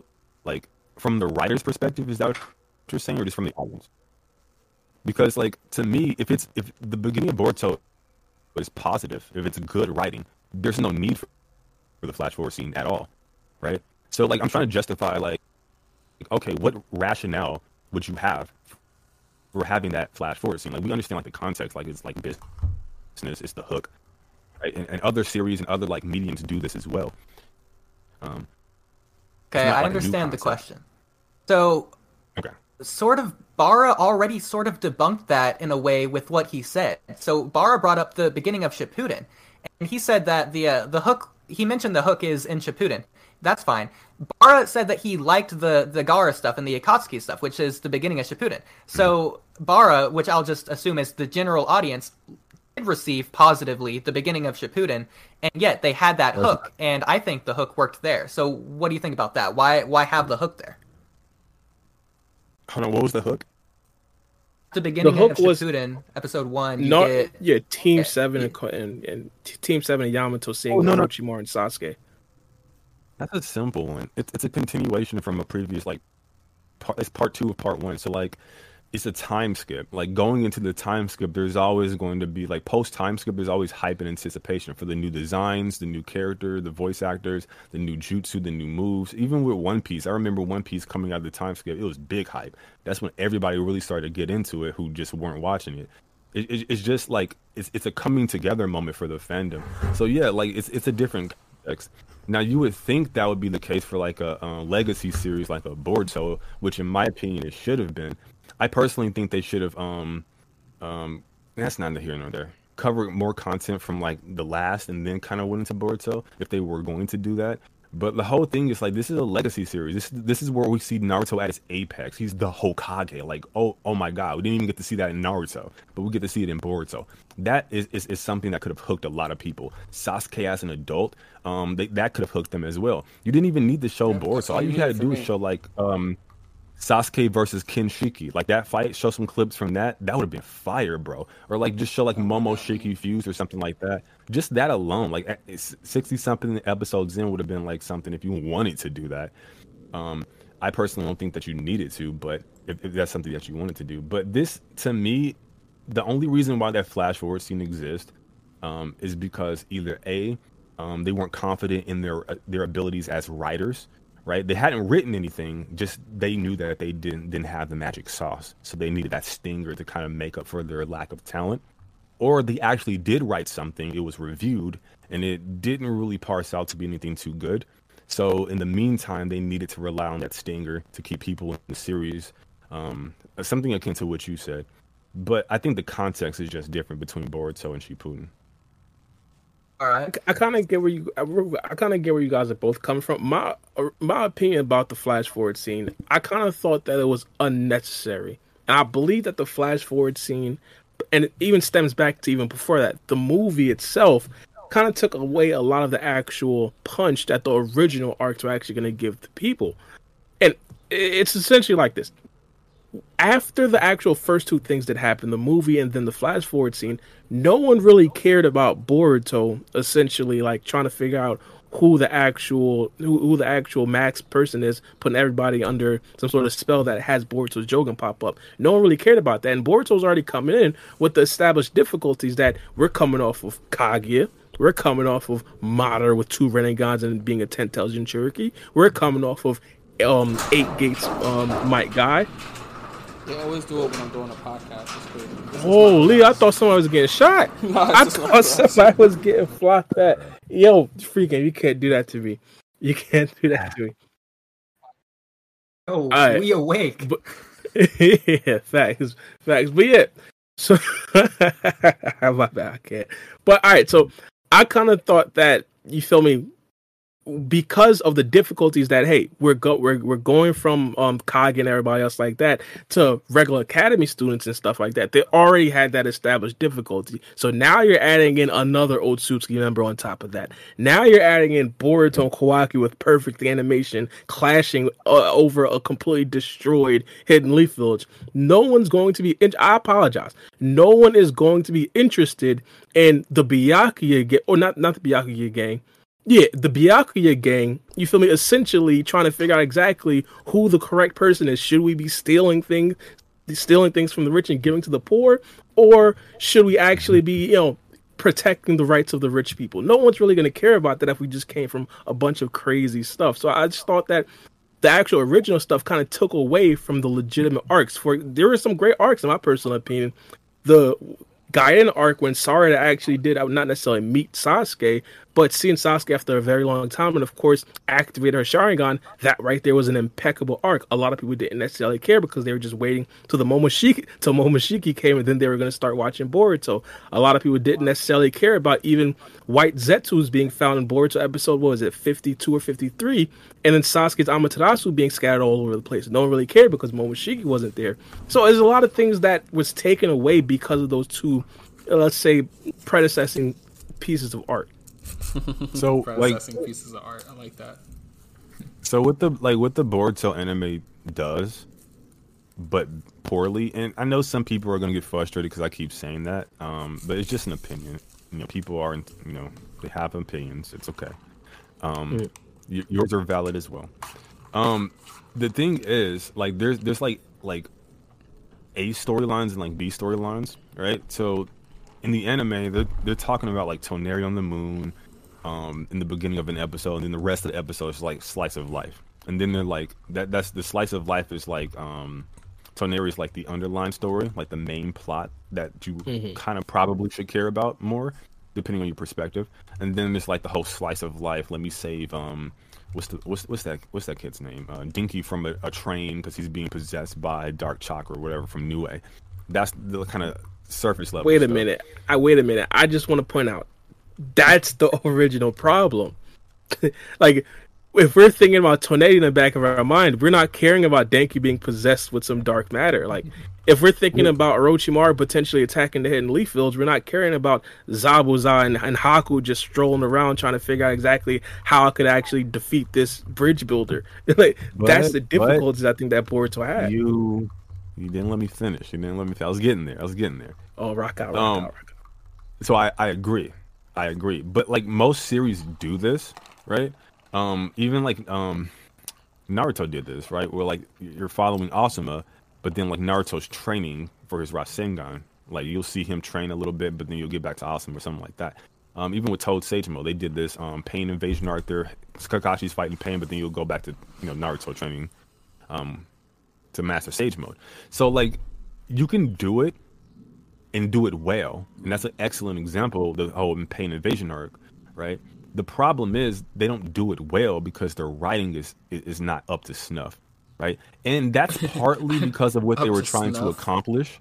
You say up to snuff? Um, what? Would you say up to snuff? Yeah, yeah, yeah. I Um, never so- heard anybody say that. That's dope. Um, Continue, so continue. So so the problem is like again like you want to just do a comparison this, like Naruto again pain invasion arc that's interesting but then like Naruto's training that's also really cool people love training arcs these are two different like story uh, or plots happening simultaneously and they're both interesting because the writing's good right. but with Boruto, and this is partly because of like they they made an active choice because this is so weird to me. It's like this is the reason why the flash forward scene. Um, sorry, my ADHD brain is jumping all over the place. Um, this is the reason why the flash forward scene is also like compensating, right? In, in, in just in a different way though, because they their goal was clearly to reset got um capture a new audience with the whole slice of life because even if you look at the eras of anime when like Naruto first started there's there's a reason why like the Land of Waves arc is like one of the most legendary openings for any anime like it just hits bro. It's like murder death murder murder death right? Super dark. Um setting the tone. But in the recent generation right um last couple of years it's it's a lot of slice of life. Like battle shonen kind of has taken a back seat to like more slice of life type um shonen or, or anime in general. So like the culture's changed when boruto comes out. So that's what they're trying to appeal to like the younger generation whereas like the naruto people like they they still on the murder murder death stuff the younger generation on like uh, occasionally murder murder death but mostly just like cool slice of life stuff right Yeah. so that's that's that's kind of where that. So they kind of betrayed, kind of the core of the franchise almost in, in, in- in a certain way, and that's the reason why that flash forward scene was there also, to serve. Hey, look, we're we're starting over. We're doing. We're trying to grab the new generation, right? We're also still bringing Naruto um, and Sasuke in here to keep the older generation, um, and we're doing the slice of life stuff which is current for the current era of um, viewers. But we're all we also have the murder, murder, death stuff too. So let me show you the murder, murder, death stuff, so that you can know it's still here. it's like, but if but if you're talented at writing, like Kishimoto was in Naruto, you can have two separate um plots happening simultaneously that are equally of interest, and that's the problem with Boruto. The writing isn't isn't up to snuff or up to par. you have to use that Yeah, one more time. I like that. No, I, I can definitely understand where you're coming from. And I, oh, I gotta shout out to my guy Udi. who's essentially talking about how certain things aren't necessarily completely created for the Western audiences. I think this right here is a lot has a lot to do with, of course, the Japanese audience. I think the Japanese audience really likes the slice of life a lot more than the action based. And I think this side of things, we uh, the, the Americans, the Western side, we like more of the actual battle stuff. Like for example, I think the manga sales is doing a lot less uh, well it's doing a lot poorly than we kind of thought. And of course the anime over there it's going crazy because of course there's a lot more slice of life.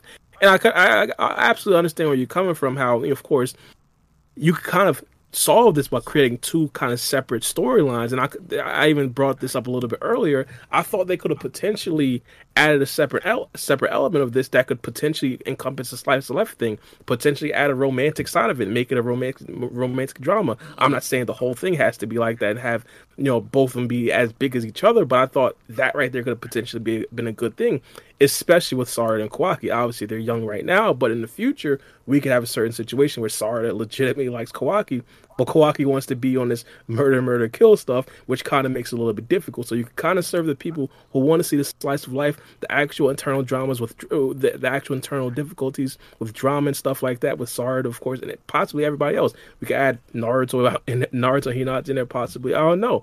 I thought that would have been good, but yeah, yeah you never know. Uh, I think it's just difficult to serve each side.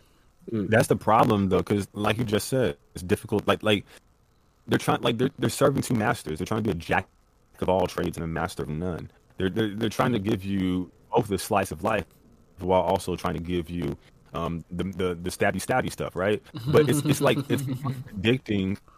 Like it doesn't have an identity almost. It's like it's, it's there's no balance, right? It's tearing at the seams. It's like, hey, look, the reason why Naruto could do it well because we got all stabby stabby. It's like, hey, look, the training stuff is really cool, but that's battle shonen typical stuff, right? And then we also get like the actual battle with like Kakashi, Pain, whatever, and that's battle stone shonen. Like it wasn't like this contradictory tone to where like one's like the battle stuff and one's like slice of life, and then it, it feels disjointed and it, it feels like you don't even know what you really want to do. You're just trying to like cater to people.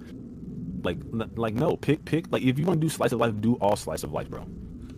Like mm-hmm. there, there's slice of life I watch where like they incorporate like action and it's like comedic, but the action is really dope and it could be like a really amazing battle um shonen, but that's not what they're trying to do, right? They're they're they're sticking to like one specific type of genre, and I think that's the, like the the disconnect. Um, I personally feel with the board. So, um, yeah, and it's all about balance. Now, I'm not necessarily sure the the music that my guy Udi listens to, but I'm pretty sure a lot of top tier artists and even Tory Lanez deals with this to a certain extent. Shout out to my guy Freegame. He essentially is a very good R&B artist, but also a very good rapper. Now, when he puts out an album, some people want all rap all rap songs and some yeah. people want all R&B songs and it's kind of difficult and even with Drake to a much higher degree you see what I'm saying he's essentially like a platinum recording artist in R&B and a platinum recording artist and just straight up rap how do you serve both sides and mm-hmm. he essentially tried to do like I'll put an album out with R&B and put an album out with just um with his rap and I think the album Scorpio it I think it's a classic album, but it didn't necessarily work the best because it's still like you're trying to serve two masters. Yeah. Nah, yeah, I totally agree. I hear where you're coming from with that like comparison. Mm-hmm. Makes sense. I have yes, a that... I have a really long answer to all of that. Literally four different conversation topics there that we went over because that was a lot of talking there. But before I even start that, Real quick, we got two super chats. Nah, this guy's oh, taking over the podcast. I swear to God. This is, I was just letting everybody finish their thoughts. Yeah, this man is Go ahead. Go ahead. so, okay, so first of all, we got Division back with the third super chat with one dollar, bringing us up to what twenty six. Thank you a lot, my guy. That goes so far in supporting this podcast. You don't even know. It's so oh, no, no, very wait, much wait, appreciated. The, the, fir- the first twenty five came from Darren. Came from Darren. Oh, yeah. Are we, is it a are similar name? It yeah, it is. Oh. It is. Bro, he's doing it on his own, bro. no, Let him rock out. Let him rock letters, out. Go ahead. Literally read the first two letters, thought it was the same person. All right. So, anyways, they say real, real quick question. Uh, shouldn't Boruto be able to use the chakra weapons? Well, we got. Whoa, we got the second super chat. We got the second super chat. Wait, I was going. Hey, rock out, rock out, rock out, rock out, rock out, rock out. Yeah, Division was first. The, the top one first. Yeah, go ahead. Oh, Division uh, had a question. So, oh, yeah, I thought. Oh, my bad. Oh, my bad. My bad. Yeah, yeah. I thought this was his question. I was about to. Oh, my bad. so he's saying, shouldn't Boruto be able to use the chakra weapons Momoshiki used? My question is, what chakra weapons is he referring to? If any, if anyone knows, the chakra rods. The, the chakra. The red thing. Think so? The, the red thing that Kinshiki I think the red things as well. That'd be an interesting ability. That'd be one more one more power system they could use. It sort of shake up the formula because it hasn't been used by the main characters a lot yet. So we could get sort of a, a fleshed out system of consistency with that as well. so we can learn a lot then? more on that. He means Kinshiki, yeah. that I'm you, guessing, right? Well, Momoshiki had, had it when he absorbed Kinshiki. Mm. Ah, ah, ah, fuse Momoshiki. Okay, got it. When I when I hear Momoshiki, I just think Momoshiki. You know not fuse Momoshiki. Do you no, think that should be? Do you think that should be exclusive to Momoshiki, or should Boruto or other characters be able to use that in the future as well? Because oh, it's okay. not super overpowered, I think people should be able to use it. Like I I don't think everybody should be able to use the Jogan or Kinshiki's dojutsu, but something as simple as like creating weapons out of nothing. I mean, to a certain extent, we already we already kind of have that with like summoning weapons. You see what I'm saying? So I think this right here would be a a, a good idea to have other people use it, especially Boruto. If Boruto uses it, just kind of cements the fact that he's actually an Otsutsuki member. Right now, we don't fully feel it, but of course, things like that could potentially have us feel it. Yeah, I think he'll use it. Alright. Um, he has to use Momoshiki, so the potential's there. But again, um, if, if the writers want that to happen, it will. Um, if they don't want it to happen, it won't. It's, that, it's the same thing with the whole Rinnegan thing. Same thing with the Flying Thunder God, so on and so forth. So yeah. Uh, Maybe not though, because why does he? Why does Boruto have a sword? Who It's, knows? it's Sasuke. We did see- we did notice that was Sasuke's sword or a sword that looks damn near identical to Sasuke. It's possible that he just uses it for sentimental reasons. All and also that sword itself isn't necessarily a bad sword. I mean, but if he can do use a chakra sword, a wouldn't sword. that be? Would they allude to that though? Like with him being uh using that scientific chakra sword thing though? Do you think that's like a link to that? I, again, I just It think might if be. You're done with that. Fighters want it to be a thing, they will. If they don't, they don't. It's just like it's just like um, um, six pass in Jutsu with Naruto or six pass H or like the tail beast chakra within him. Like they wanted him to use it, he could have, Yeah, but they clearly didn't. You know. I mean he did Yeah, use it- it with the t- with the uh Rasengans and stuff. Like he'll put this some of the Tail Beast chakra into it. I remember him like uh asking uh Goku or whatever his name was to give him chakra or whatever so he can make a different variation of his Rasengan. So I mean he did use it Yeah. In some some form or Ag- fashion. against like like, like Jigen or Isshiki or Momo. No, no, no. He was talking about in the in Naruto Shippuden. I think he used it against Obito. He used it against Obito and Madara. Oh, you're talking more more of Boruto. My bad. I'm sorry. Yeah, no, no. Like like with this. I could definitely see. I could definitely see the earlier chakra blade being like a sort of precursor. It wouldn't necessarily be the exact same thing, but I could. Naruto and Boruto, they they love paying homages. Shout out to my guy Naruto. Explain he calls it homages. They love doing that, so I could definitely see in the future where Boruto has like a very similar scene holding like a blade that's like glowing red, and then we also see a separate snapshot of Boruto back in the day of Boruto holding like a completely incomplete like scientific technology sword that kind of drained a lot of his chocolate. They could do a sentimental scene like that. That's the best though. um. My answer is wanted if they could just um, I'm gonna get a Alright, burger if- real quick. I'll be right back. I, think if I they wanna could just hear um, incorporate it. Yeah, if they could incorporate it in a way that it addresses the themes of the series, which is mostly on technology, that'd be great. So it can actually change the plot or it can progress the story. Or even if it has no effect on the story and it's cool, then I'd say incorporate it as long as it doesn't bog down the story or change it or get off track in a new direction in a way that we don't really need to focus on think it'd be cool. I think what uh, the best way to implement it would do something like the chakra lightsaber from the Ao arc, where it's sort of a one-time thing used as a MacGuffin, which that's just a very valuable thing that everyone's trying to go for. Example, like uh, a million dollars in some series, there, there's a hunt scavenger hunt for a million dollars. That'd be a MacGuffin. And so in the Ao arc, they used uh, the the chakra lightsaber, and the consequence of using it was draining chakra very quickly, and they used that tactic to defeat Ao rather than using the chakra lightsaber itself. So if they can implement it in a sort of second-hand kind of way, I think that'd be the best way to implement that. Uh, but if we're good, we could go to the next super chat. Huh. Definitely. Am I going to get a cheeseburger? Never mind. Oh my god. Go ahead. Next Bro, we got Freegame getting a burger. We got our guest reading the. the oh lord. hey, if he want to read, yo, I'm not going to sit here and tell nobody not to read super chats. I was going to read Shout the super to- chat, but he took uh, over. Like, I, hey, hey, ooh, bro, if you want to go ahead? Go ahead. No mind though. He, he, it's all good.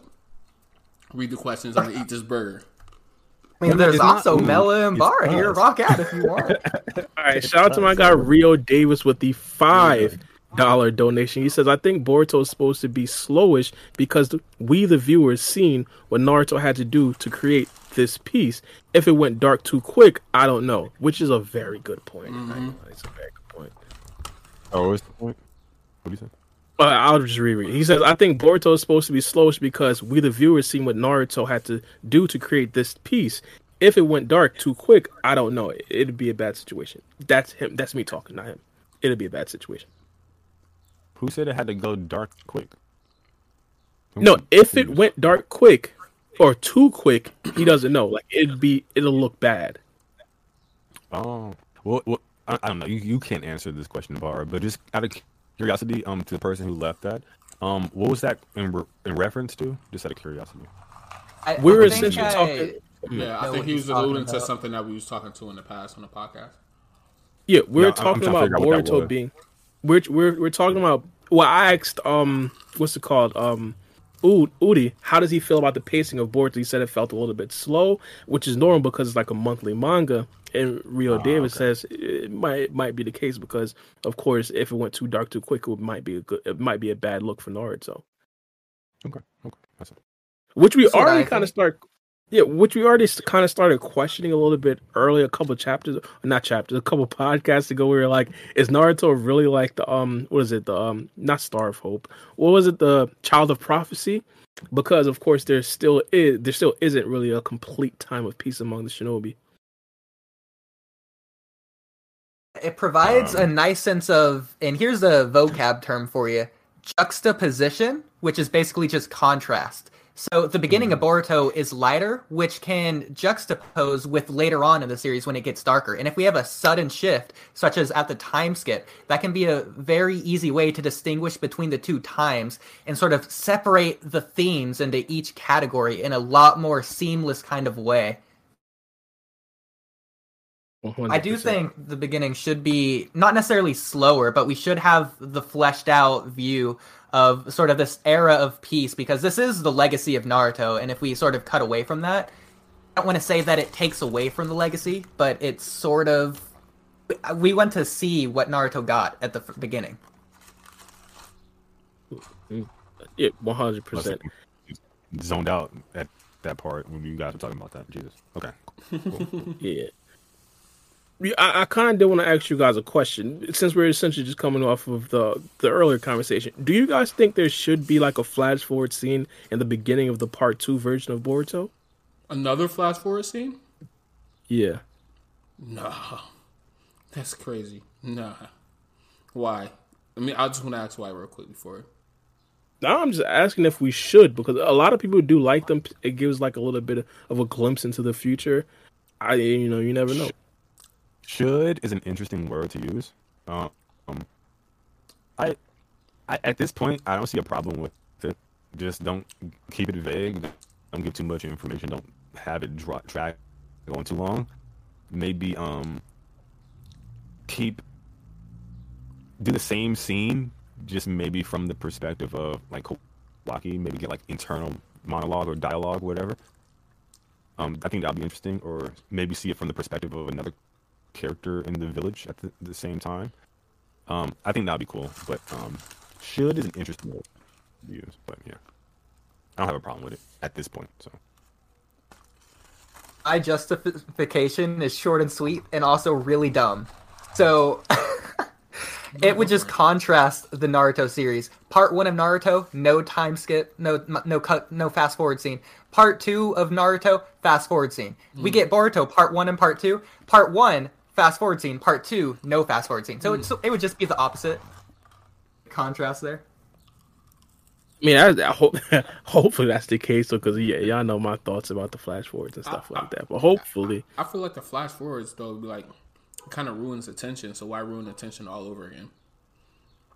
Yeah, I get it, but then again, there is that outside possibility that they handle it correctly, like how they did in Naruto Shippuden. Matter of fact, I can't even really speak on that too much, man, because I wasn't necessarily too too much like watching Naruto Shippuden like religiously back then. But when I did watch it, the flash forward scene wasn't necessarily like the biggest deal for me.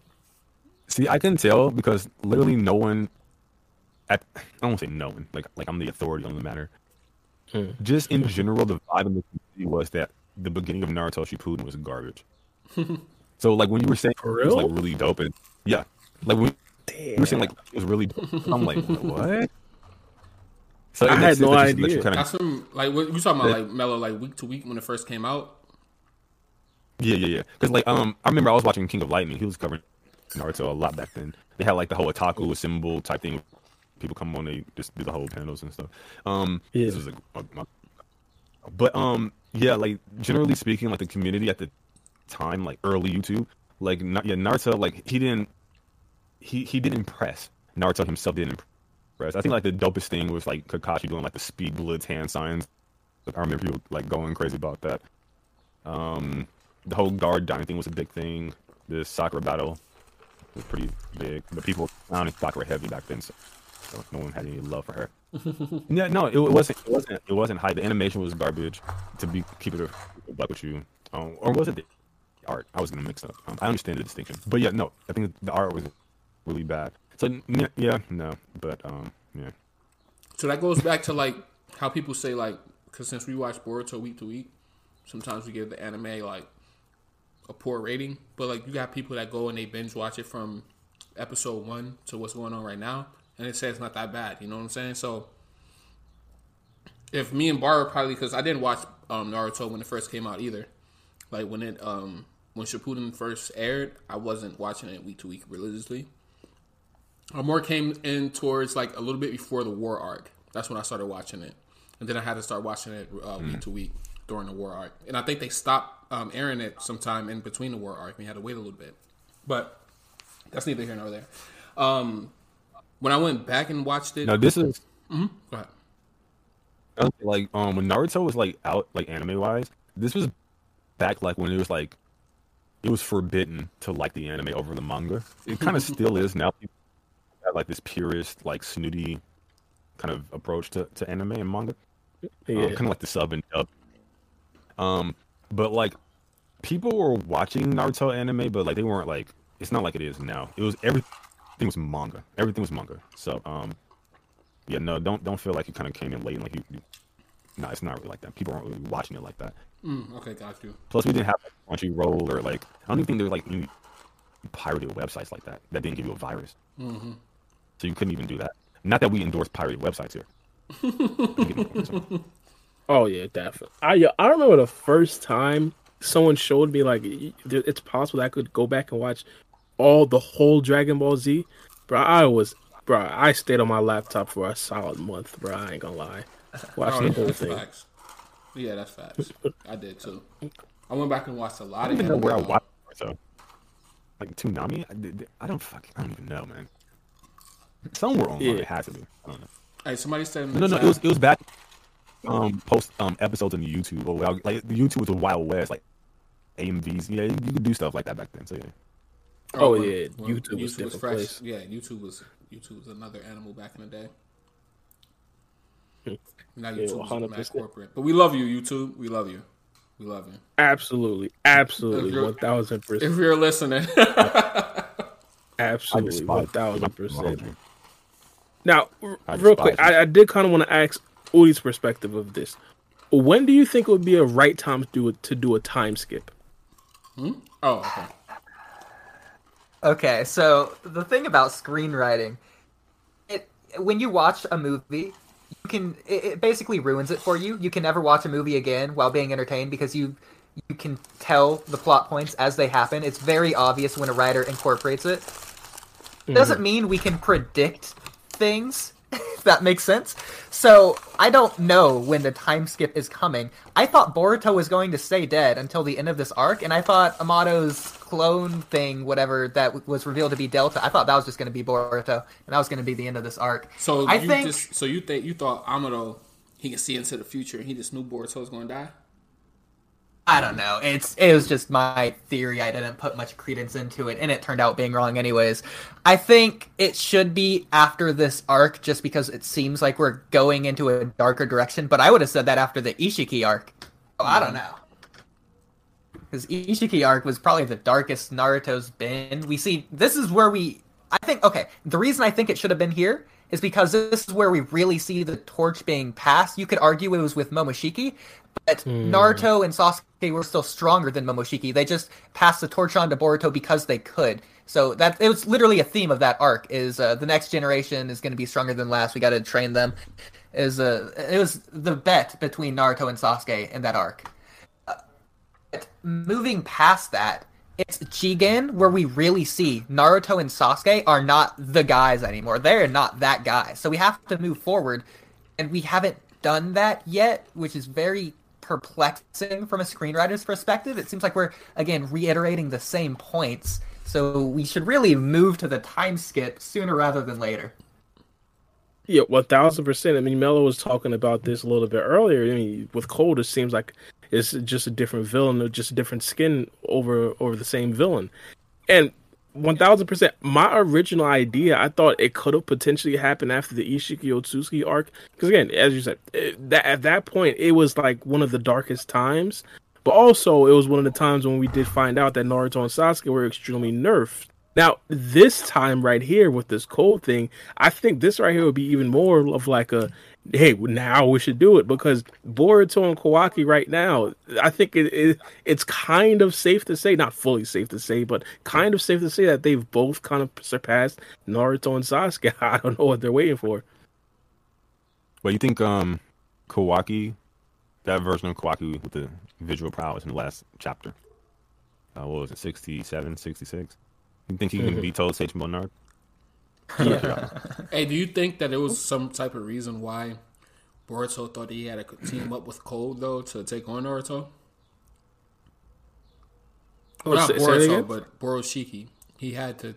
He thought that he had to team up. Like he thought uh, Naruto was as much as a threat that he had to team up with Code in order to take Naruto down. I don't know, maybe because Naruto had you know, like a a squad with him, but he had the team up. Remember, Boruto told uh, Code that we're gonna take him down together. Not in the in those exact words, but basically, Yeah, big he pause. From um Wait, from what? Momoshiki's Wait, hold on. perspective- Why am I getting a pause? What happened? What did I say? That was Nah, suspect. rock out, rock out. My What did. I My say? bad, My bad. It's my bad. My fault. From um Momoshiki's perspective, I think it's different because it was just like a convenient thing. I don't think it speaks to his scaling. Um, and it, but I think more so it would speak to code scaling because he's the one that initiated taking a hostage instead of just like turning up and fighting. But also this context to factor in, like he has like a wild card on the battlefield, like Momoshiki, who's been watching. I was gonna say something else, watching him, um, this entire time until Naruto shows up. So of course the context is completely different. So now like the battlefield has changed. So now the tactics has to inform that or be informed by that. Um, is eh, I think it speaks more so to code scaling though. If you don't want to parse out context and just um, but from Momoshiki's perspective, it's just like, oh, this guy did a thing, and I can just kill this dude real quick. I whatever. I think it's more so that for Momoshiki. Yeah, I, I've always thought about it as like Momoshiki doesn't have a lot of time. Well, he n- there isn't a lot of times that he takes over Boruto's body, and there isn't a lot of time, specifically in one time he took over Boruto's body while it still ha- while it still had chakra. Now, once Momoshiki came came essentially took over Boruto's body, he essentially analyzed the situation and understood this is a prime time to take out Naruto as we speak. You see what I'm saying? Mm-hmm. I think that Code probably isn't necessarily like as big of a like of a deal as like say a Naruto because Naruto's going to be a lot more invested in Boruto. There isn't going to be much times when Boruto is away from Naruto. So no matter what, Boruto has to somehow, you feel me, defeat Naruto. Well, not Boruto. Momoshiki has to somehow defeat Naruto because of, there's always going to be that barrier. So I think at that given time, it was like one of the perfect times to actually do it. Naruto was in a very diff- difficult situation. He was in a situation where he was extremely undermanned. We understood that there was a very small possibility of him actually soloing Borishiki plus Code. So I think that time right there was essentially one of the best times. Now Code, on the other hand, moment I don't know what Momoshiki fully knows, but he probably understands that there was a better chance of him actually taking Naruto down than him actually taking Code down. And we as an audience know that to be 100% correct. Because hypothetically, it would have been possible for Code to just, again, pull Daemon and Ida through. And I'm sorry, Borishiki is getting packed up.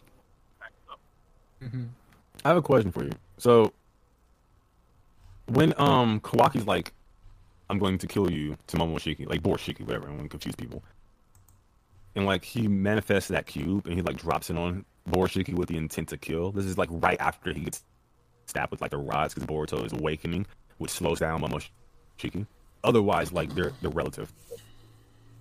Um and then like Toad Sage Mode Naruto off panel just like speed blitz the cube to the point where he can grab Borishiki and then not only grab him, like go from like wherever he was originally off panel, and then like go underneath the cube before it hits, grab Boruto, and then like jump away, all before it strikes. Like, do you think that's a speed think, for Toad Sage Mode? I think that's assuming that Kawaki didn't realize what Naruto was doing. Because remember, Kawaki's overall goal is to protect Naruto. If Naruto himself jumps under like a cube, Kawaki is obviously going to tr- at least attempt to slow the cube down. So I'm not sure if that's fully like a complete stat for for Naruto. So did you see like any indication of that though? I mean, no, but it, I think it's common sense.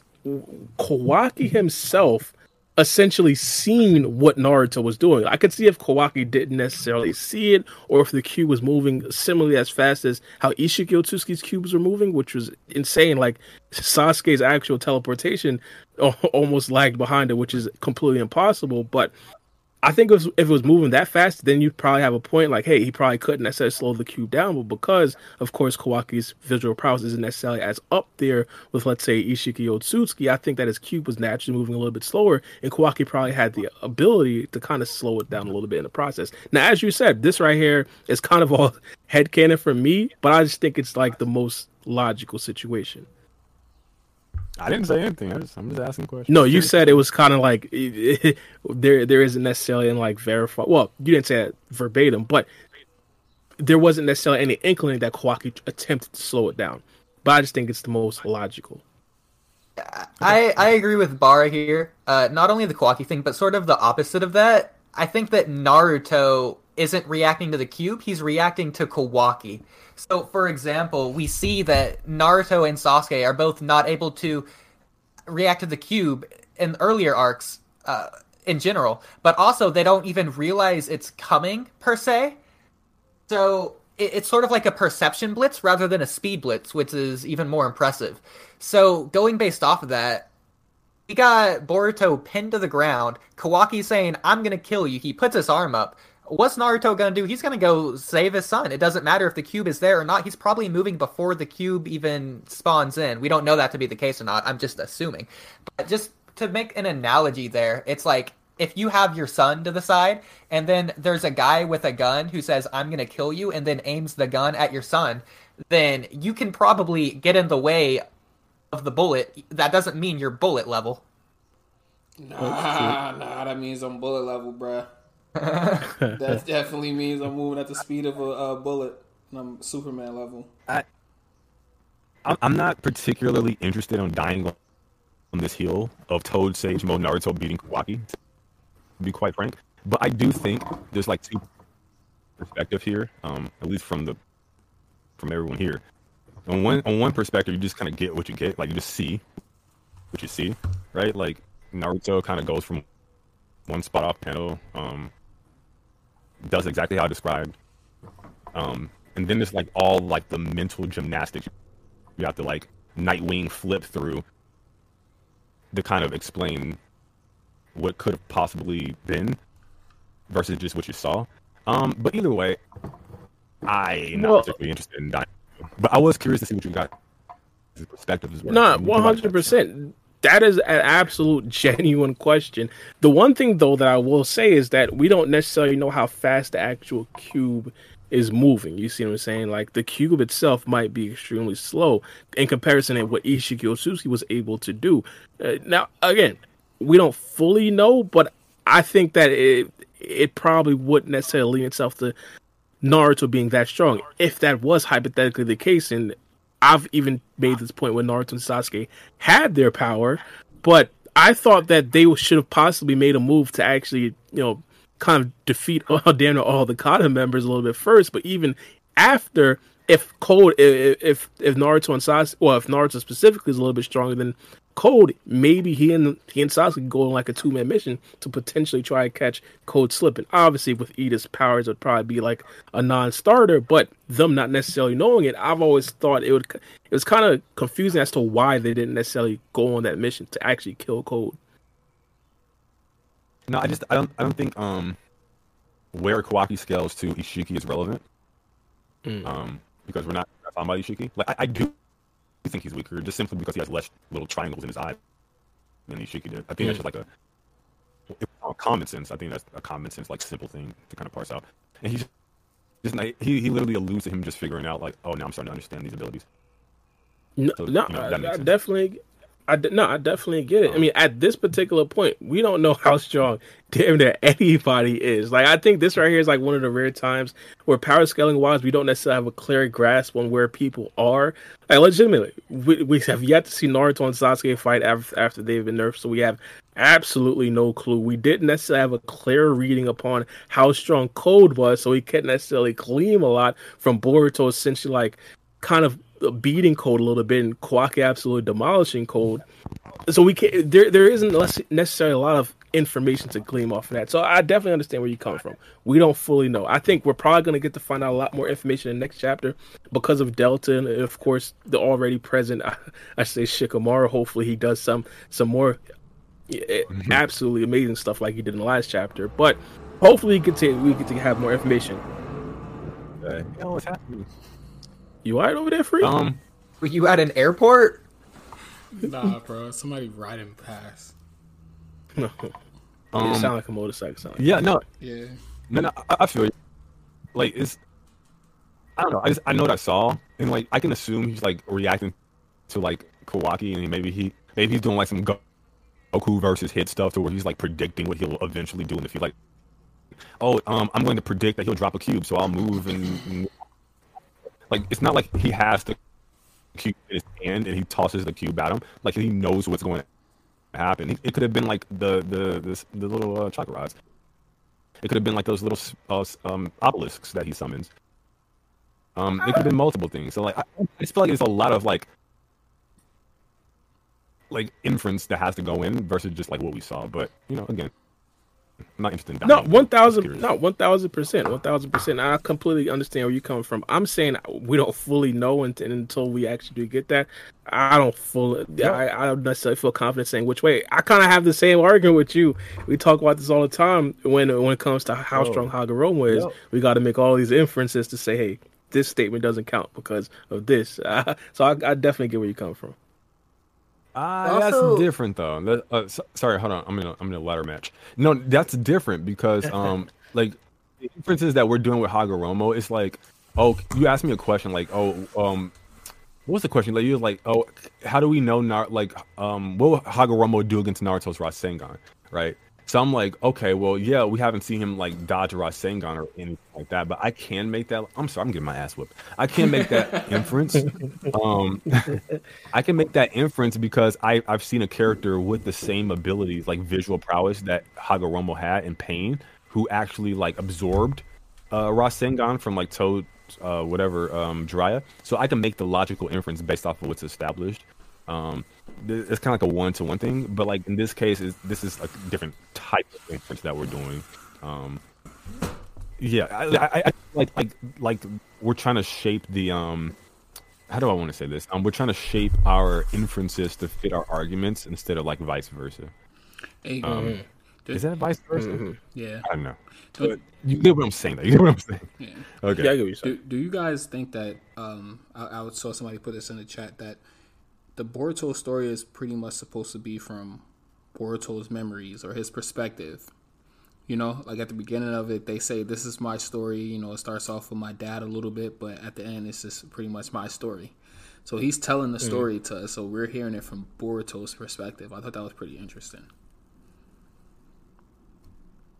I I kind of like that idea. You see what I'm saying? The reason why I kind of like it is because if it's from Boruto's perspective, there's other perspectives. You see what I'm saying? Mm-hmm. Things that we did see from Boruto's perspective, or things that we're seeing in the anime or the manga, might not be the actual way it actually did occur. I think that would be a little bit far fetched because it is a shonen, and of course, it'd be a little bit difficult to go back and rewrite a bunch of other stuff. But I I definitely do like the idea. I mean, it's it essentially being Boruto's perspective.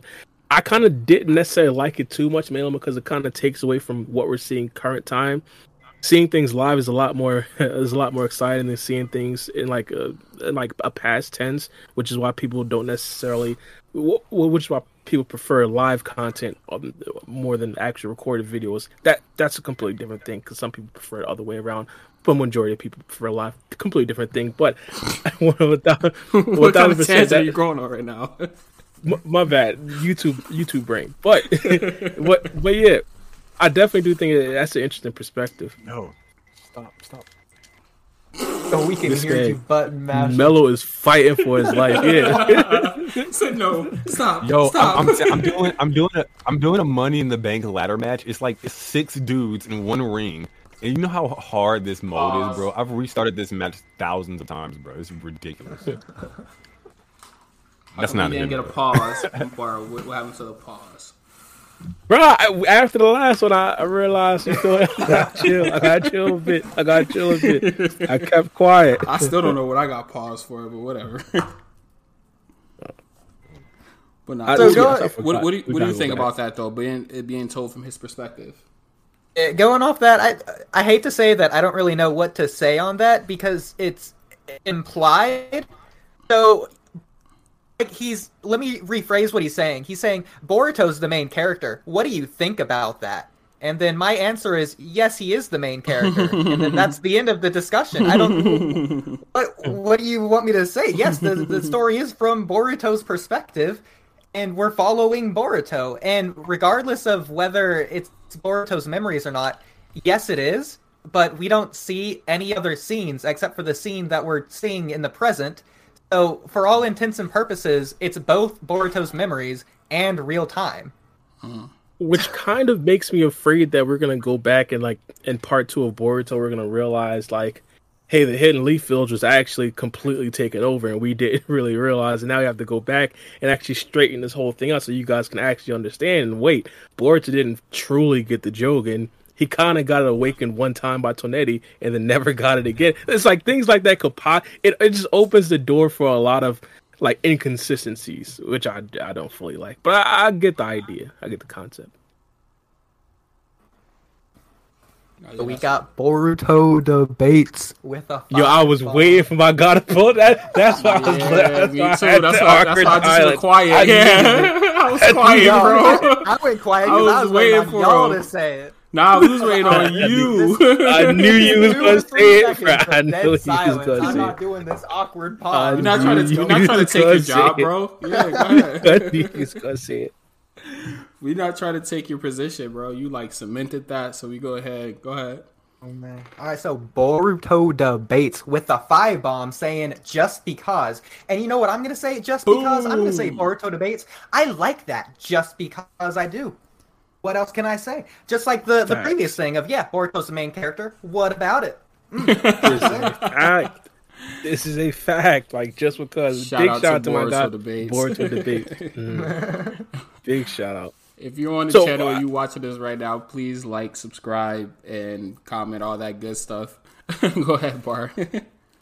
Absolutely, and and even the people on Mello's Live, like, comment, and even share, share, Share, the actual please. streams. Yes. My God, I forget This about the that, big that, Mello right here. That This function is the. What are you talking about? what, you mean? What you Yo, do you mean oh, share? what? What are you talking about? Why did I think you stopped the live, bro? I was about to say, like, did I just like give a whole like instruction to your chat and they don't even know that you're not even live? When we share the podcast channel, I, I tell them all the time. I have a podcast channel. What are you talking about? No, we not No, no, saying no. I was saying- saying- I was saying for your fans to actually share your live stream. yeah. You know, there's like a share button. Oh, Oh, real quick, this is- This is YouTube related. We don't have to talk on this much, but I heard from a YouTuber that has 3 million subscribers liking the video Jesus. doesn't boost it in the algorithm, but sharing it is like the most important thing you can do. Yeah, I don't know if y'all yeah. have opinions on that. I thought liking the video, I thought disliking the video was interaction, so it boosts it. Apparently, it does nothing, but sharing it is the biggest thing you can do. I'm not sure if it does nothing, but I remember I built my whole entire channel off of sharing it. To be honest, when I originally started, Mm-hmm. I got- off of sharing it. Like I, I share it to like, um, well, to be honest, the the biggest boost I had was from Reddit. Yeah, I'd I share shared, my- the- I'd share I my shared this on Reddit too, but you know, channels they kind of assholey. Don't share your content on here. Oh fuck you. Oh yeah, you can't self promote. You can't self promote. you can't self promote anymore. Well, fuck yeah, back in the day, that was effective. Yeah, I got banned for But- thirty days for doing that, but they let me post one time. I think we had Oh, like man. fifty subs Well- off of that. People I be doing that junk in my. Sh- that they'll they'll just like come to my like comment section, just like link their stuff. Like, no, bro, you can't be doing that here. Like, what are you doing? Like, so I, I'm the whole not self promote. Hey, if a I- Reddit server got f- over five hundred thousand people on it, like why? Why? Why do you care? Ah, yeah. Like, Well, no, I, I, I'm not taking your audience. Oh. I'm sharing true. like content like that's related to what I'm posting on. Like I can see if I was posting sports shit on a Boruto uh, Reddit server, but I'm posting Boruto related content, so I don't think it counts. Oh. No, now, if I was like so- promoting another Reddit server, now I can see how that that would be like asinine. Like, hey, Mm-hmm. bro, don't come in here reporting uh, promoting your Reddit server. What the hell? Like self-advertising over the tactics of today the new tactics are you get a verified account you can buy a verified account reset it and you still get all the subs. So you have that little check mark. All you gotta do go into the comments copy and paste someone else's comment. Because you got that little check mark you're gonna get the thousands of likes you're gonna go to the top. People are gonna check out your comment because you left a nice comment and because you're verified. And then boom This you got even more subs this is actually a fact. Yo, a lot of I, I've seen a lot of people do this. I've even seen people gain like over a thousand subscribers just by commenting. commenting what? Oh, for real? Yeah, like just by commenting. I'm I'm pretty sure you guys see you guys see in the comments in the comment section. This right here isn't necessarily like the exact one to one comparison, but I know what he's talking about. But there are some people that have their names as like there there's some people that have their names as like I would like um a thousand subs without a video without a video. Mm-hmm. Subscribe to my channel. You see what I'm saying? And that'll just be their name. So what it can't necessarily be like detected as self promo in the actual spam bot, but it'll show up. You see what I'm saying? Mm, yeah. Yeah, I see what you're saying. That's that, But I- that's scheming on a whole nother level. Like, Yeah, definitely. I, I did kind of want to ask my guy Ud about his uh, well Udi. Well, I, well, I I keep I forgot. This is my first. That's the first time I forgot. But my guy Udi, I want to ask you about your manga specifically. What is it about? Yeah, is yeah, it yeah, like big an facts. action? All right, so here's the answer. First of all, I have a manga, but I'm not working on my manga. What I have is actually an animated series. So before I get into that, because that's a whole nother thing, the manga.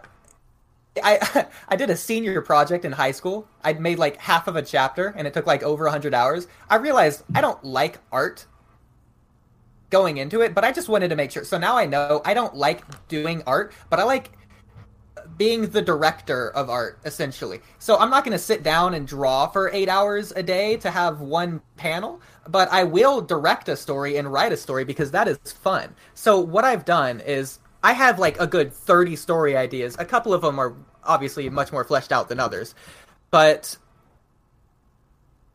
Okay, so my manga is called The Beginning Games. I'm not even going to get into it. Ooh, I'll do that story way next. too fast for Discord or something. Okay, so my animated series is called False Perfections. Go look it up. It's got one season out, 13 episodes, Wow. technically like 17 episodes or so if you count all I was the looking extra for the side episodes. episodes. Is that for the uh for the like uh what do you it, was it an intro or something like that that you sent me the uh sent me to do a reaction on?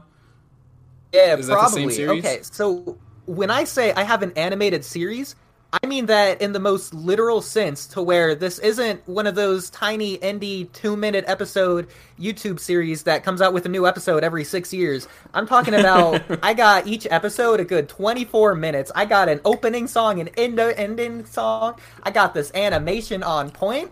I got the freaking. I, I, I make previews for, for oh, Okay. myself. Yo, hold on, hold on, hold on, hold on. recaps. Hey, ooh, one, one, real quick. I was at my friend house, right? Shout out to Santo, he in the chat too. Um, I was at my boy house and I was showing him your uh, your video, and um, you know how you have the music playing while the whole scene is going. I don't know what song Well, it is. It's a I song. like, it's a song good playing on 100 it. songs during 100 different scenes. But yeah, go ahead. I have to. It's the it's the one where the dude's arm get chopped off. Like it's a whole lot. It's, it doesn't seem like it's an actual series. It just seems like it's like your intro or something like that. Okay. So the song was playing anyway. Just to just to just make it quick, real quick. We was listening. He we was like watching it, and I'm like, bro, the song is in English. She's like, no, it's not. It's in Japanese. I'm like, all right, read the subtitles and listen to it at the same time. So he's reading it, and then he's he's uh, listening to it. He's like, oh shit, this is in English. Bro, like if you don't read it at first, when you first listen to it, you think it's in Japanese. Like you're just like, what? The? like, cause I even had to read it. I started reading the subtitles. I was on there. I was like, wait, hold on, this is in English, or am I like, I'm really good at Japanese. so he's Oh, even man, commented, that's bro. He was like, we thought the opening was Japanese. And so I was like, bro, oh, read, Oh, read the that's subtitles, and you'll like, you'll, you're gonna hear it. And you're like, oh shit, it is in English. oh great. Facts. I'm gonna talk on this for a little bit. I don't want to get too involved with it because this is Boruto. That's what we're here for. But Yeah. Yeah. So season two, I'm working on that because season one is technically done, except for an episode that's coming out April 1st. So subscribe for that, and you'll get an episode on April 1st, and it's going to be the best episode ever. Uh, Whoa, but where can we season two- subscribe? Like I, I'm looking for where, Yeah, where can we okay, subscribe? so up False Perfections. It can be on Google. It's going to be on YouTube, and it's going to be under the channel Perfect Being because I got like five different channels because I'm just niching out the whole YouTube algorithm thing. So you look up False Perfections, Perfect Being. Here, I'll even type it in chat. The words false seeing it perfections. there you go. Yo, why don't you just So drop the link do- to the channel on on in the chat? I think that would be simpler. I, I thought honestly, I thought links were turned off. Here, I'm going to look it up then. Yeah, you, you gotta drop the free game. You gotta drop it. I do. Okay. Or a mod. Yeah, or a mod. Here, you know what? This is a good science experiment. Let's find out. So I got the link, and I'm pasting it, and boom. I don't know if it went or not, but maybe someone will tell me. That's the channel. If it doesn't, if it doesn't, then I I see can just I'm- copy and paste it and put it in there for you. Hold on. Uh, I don't see anything. specifically, see. Oh, Are All right, you I'm I'm sweet, gonna post it to you on Discord. So yeah, I'm sweet, dude. Um, again, that, that's not the channel. I got like five different channels. I just posted it to you on Discord for your game. I got you. Uh, Well, DMs? Another Yeah. another quick question though, bro. Why is your uh, Discord background uh, blonde haired white girl? All right, so that's one of the that's one of the other stories. So that that's a character from Red Lightning, and it's the main character Red. And I drew that a good, I don't know Okay, cool. eleven years ago. Yeah. Cool. That's In fact, uh, I uh, I had just- someone else redraw it, but it's kind of funnier to keep it as my awful art. Oh yeah, yeah, that- yeah, that's fine. That's fine. But one question: false protection. Well, false perfection is my bad. What is it about? What's the plot? All right, I'm glad you asked this. So there's a good 16 different ways to answer this question. Uh, so basically, there's this kid, right? Wait, you and said this sixteen Kid, different ways to answer this question? Yeah, there's a good 16 different. There's a there good 16 different ways to answer any question if we're being real. All right, so false perfections. Here, I'm advertising my thing. I'm gonna get into this. So false perfections, best series on YouTube. This is about this kid, right? This kid, he dies. All right, that's the beginning of the series. I'm so bold. I'm killing my main character before episode one even starts. So like 16 seconds in, this kid dies. He's in purgatory, right? Not just any purgatory. I mean, This they did that in Yu Yu Hakusho though. Just to, I mean, I'm just going to just say that. So imagine Yu Yu Hakusho remastered. Yu Yu Hakusho, Yo, one of the I best love it. series of all time. I right? love it. So you're getting the best series of all time in today's age with today's graphics. Look at Yu Yu Hakusho. It, it looks like it's made in the 1940s. It might as well have been. And so then you got today's you- stuff. you You, got it made on computer. It's looking You good. You got the vibrant colors and everything. Hey, this better be golden if you just you, you flashing on my favorite series, bro. Yeah, facts, facts. This nah, he better definitely be spoke to me. golden. I'm, I'm, he said I'm be looking nineteen. for. You said nineteen seventy four. God, That's the 1940s. I don't know. Oh, you went even it was- farther back, nineteen forties, bro. so so so real real quick though. I this is the last question about it because I know we want to get back to the Boruto topics, but. How difficult was it to actually make this? Yeah, yeah, yeah. this is looking Right. legit.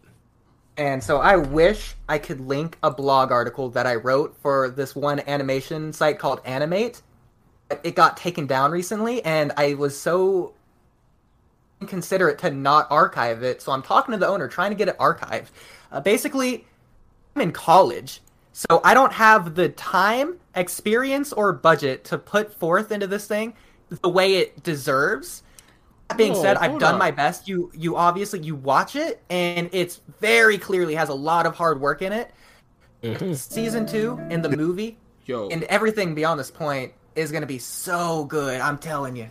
yo, ooh, So What kind of jutsu did you put on your channel? I swear to God, you got ads playing before your videos coming up. Uh, screenshot it to me. I don't know what you're talking about. I mean, it's cool if I swear to do. God, this is. I'm looking at Uh, an you got- ad you right got- now. You gotta get YouTube Premium. I'm seeing my God channel perfectly clear. Best not skip that ad. I got premium. You get you get money off me just going to your page. I got premium of that. But Yo, what was it called? I, did- I did kind of I did kind of want to throw it to the chat while while we're talking to this. Ask a couple questions about Boruto, especially since the new chapter is coming out. And what is it? Uh, uh, well, not coming out, but the new chapters. We're, we're- this is like essentially like the predictions time. A lot of people are giving out their predictions about the next chapter, what people think is probably going to happen, and of course, uh, hopefully the chat got some good questions for us. And if you got any writing questions on Boruto chat, go ahead, link them down below. I'm glad to answer them. This is what I live for. Absolutely. this is what he absolutely. Well, I'm getting, I'm getting comfortable now, kicking my feet back. I'm waiting for these questions. Real quick. Now, I gotta real send quick, Ooh this because this is crazy, bro. I've never seen an ad on somebody's uh, channel who's not monetized pop up. This is mind blowing to me. Yeah, I don't know. But uh, another, yeah, I don't know. another thing I definitely wanted to ask you about was was the anime. Now, a lot of people feel like the anime is, is is like a significant step down from the manga. Now, from your perspective, how do you view the Boruto anime? So, if it's Boruto, then it's Naruto. And if it's Naruto, it's immediately perfection in my eyes, no matter what. That's my subjective view. Uh, because I watched uh, Naruto growing up. The nostalgia is 100. There's no. Po- oh, sorry for the pause. Freegame. You right. So, anyways, yeah, Naruto might as well have changed my life. Not actually, but obviously it's a number one series of all time, and nothing will ever top it, even if it's better, because Naruto is just it, it's just it just hits different. It's just it's Naruto. What can I say?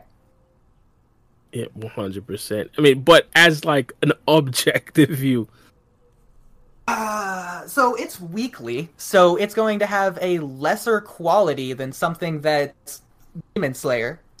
that's I don't even have to list something broad. Demon Slayer has a higher quality because it comes out every like three years. Might as well be a movie every single episode. Uh, Boruto, you got to look at the production side. Whereas, yes, you do have a company with animators in Japan that goes and does that daily you're moving into a new era, specifically Boruto episode 65. This has a whole history of different new animators that worked on this series. But in the age of the internet, everyone can be an animator. You don't have to live in Japan or be able to attend in person an animator studio. You can just be an animator and studios will hire you. It's called freelance animators. That's what I hire for my series because I ain't no animator. You want to look at my animation? Go to episode six of my series. This is atrocious. Uh, but so you got different people. They know their different values, so it's not even industry rate. So you can just get higher paid animation than actual animators, which is absolutely insane. So that's great, and that makes different cuts more valuable than others in terms of episodes. So it makes the level of the series quality overall less consistent. Makes it overall higher, but because it's not made by one studio who who sort of has one central direction, it can be made by say 16 different people from Brazil or Colombia or Thailand or wherever. And if they're good enough, they'll be given one cut or a few cuts and then they'll be told make the make the LO, which stands for layout, which is basically just animation without the color. A little bit more complex than that. But then they'll mm-hmm. send it to the studio, the studio will touch it up.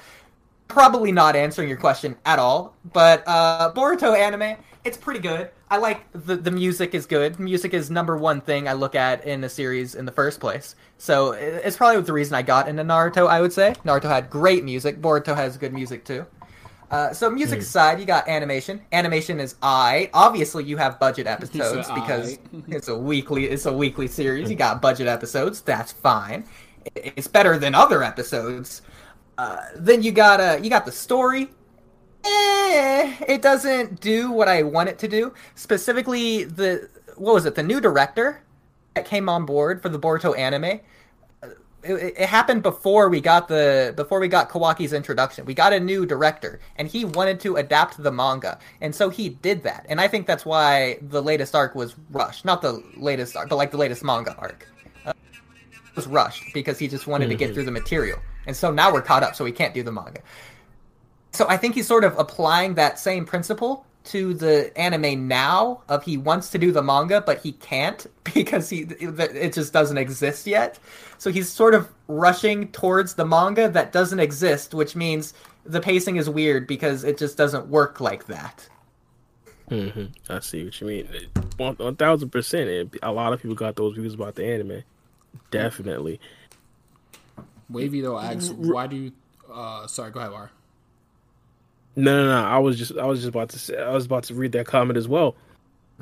Go ahead. Rock All out, Wavy as- just asked. as you can say. Wavy just asked, why do you think that? Why, why do you think we haven't gotten them? Why do you think we haven't gotten a movie yet? Now, I got my personal opinion about the movie. I think it's a comfortability factor. Maybe you guys have different different ideas, but I've always thought this. I thought it was a comfortability factor. I kind of related to a, a lot of regular. I think relating it to YouTubers might be like a great thing. Some YouTubers like that. Oh, like this, especially me. When I was essentially like not getting a when I was a small YouTuber, I used to upload one video a day. Now that I'm like a little bit more established, take uh, slow down a little bit. Big YouTuber Bara. Big YouTuber. No, I, I'm definitely not I'm a big YouTuber. YouTuber. I'm not. A, I, I'm definitely not a big YouTuber. But Yo, you ever heard of that? sometimes dude? You people. Ever, you ever seen that before? I'm a big YouTuber. I'm a big Nah, YouTuber. no, I, I can't it. remember his name right now off the top of my head. Oh man, I wish I could say it. Nah. I don't remember dude's name, but he was in a um. They call him in the store. He was like, "I'm a big YouTuber." He's from New York. Can't remember dude's name. I'm a big YouTuber. It's crazy. I, I probably, I big probably bar, know the name. big YouTuber. But no, no, no. So I, I've always thought that me look this guy wait, with Naruto, they were essentially trying to build their brand a lot more.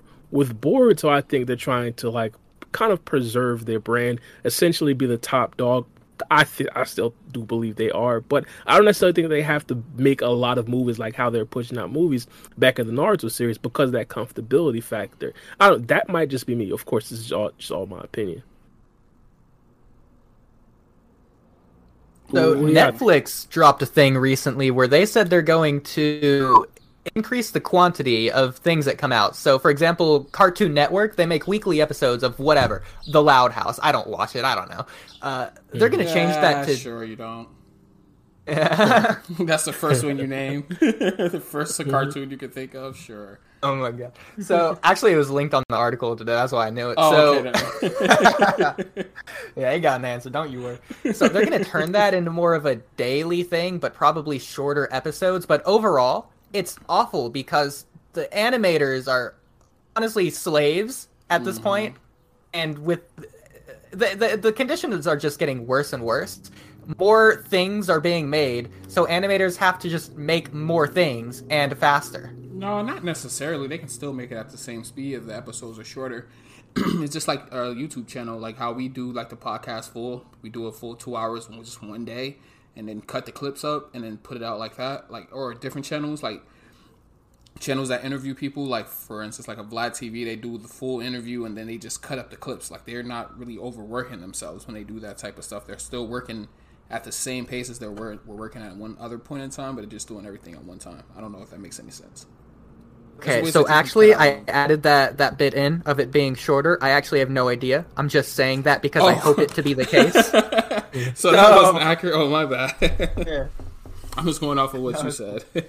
yeah, no, it's fine. So I'm the I'm the one that's wrong. Probably, I actually don't know, but it, it's just awful. So I'm thinking they're changing it because kids' attention spans are getting shorter, and so they're just trying to adapt the times. For example, YouTube has YouTube Shorts now.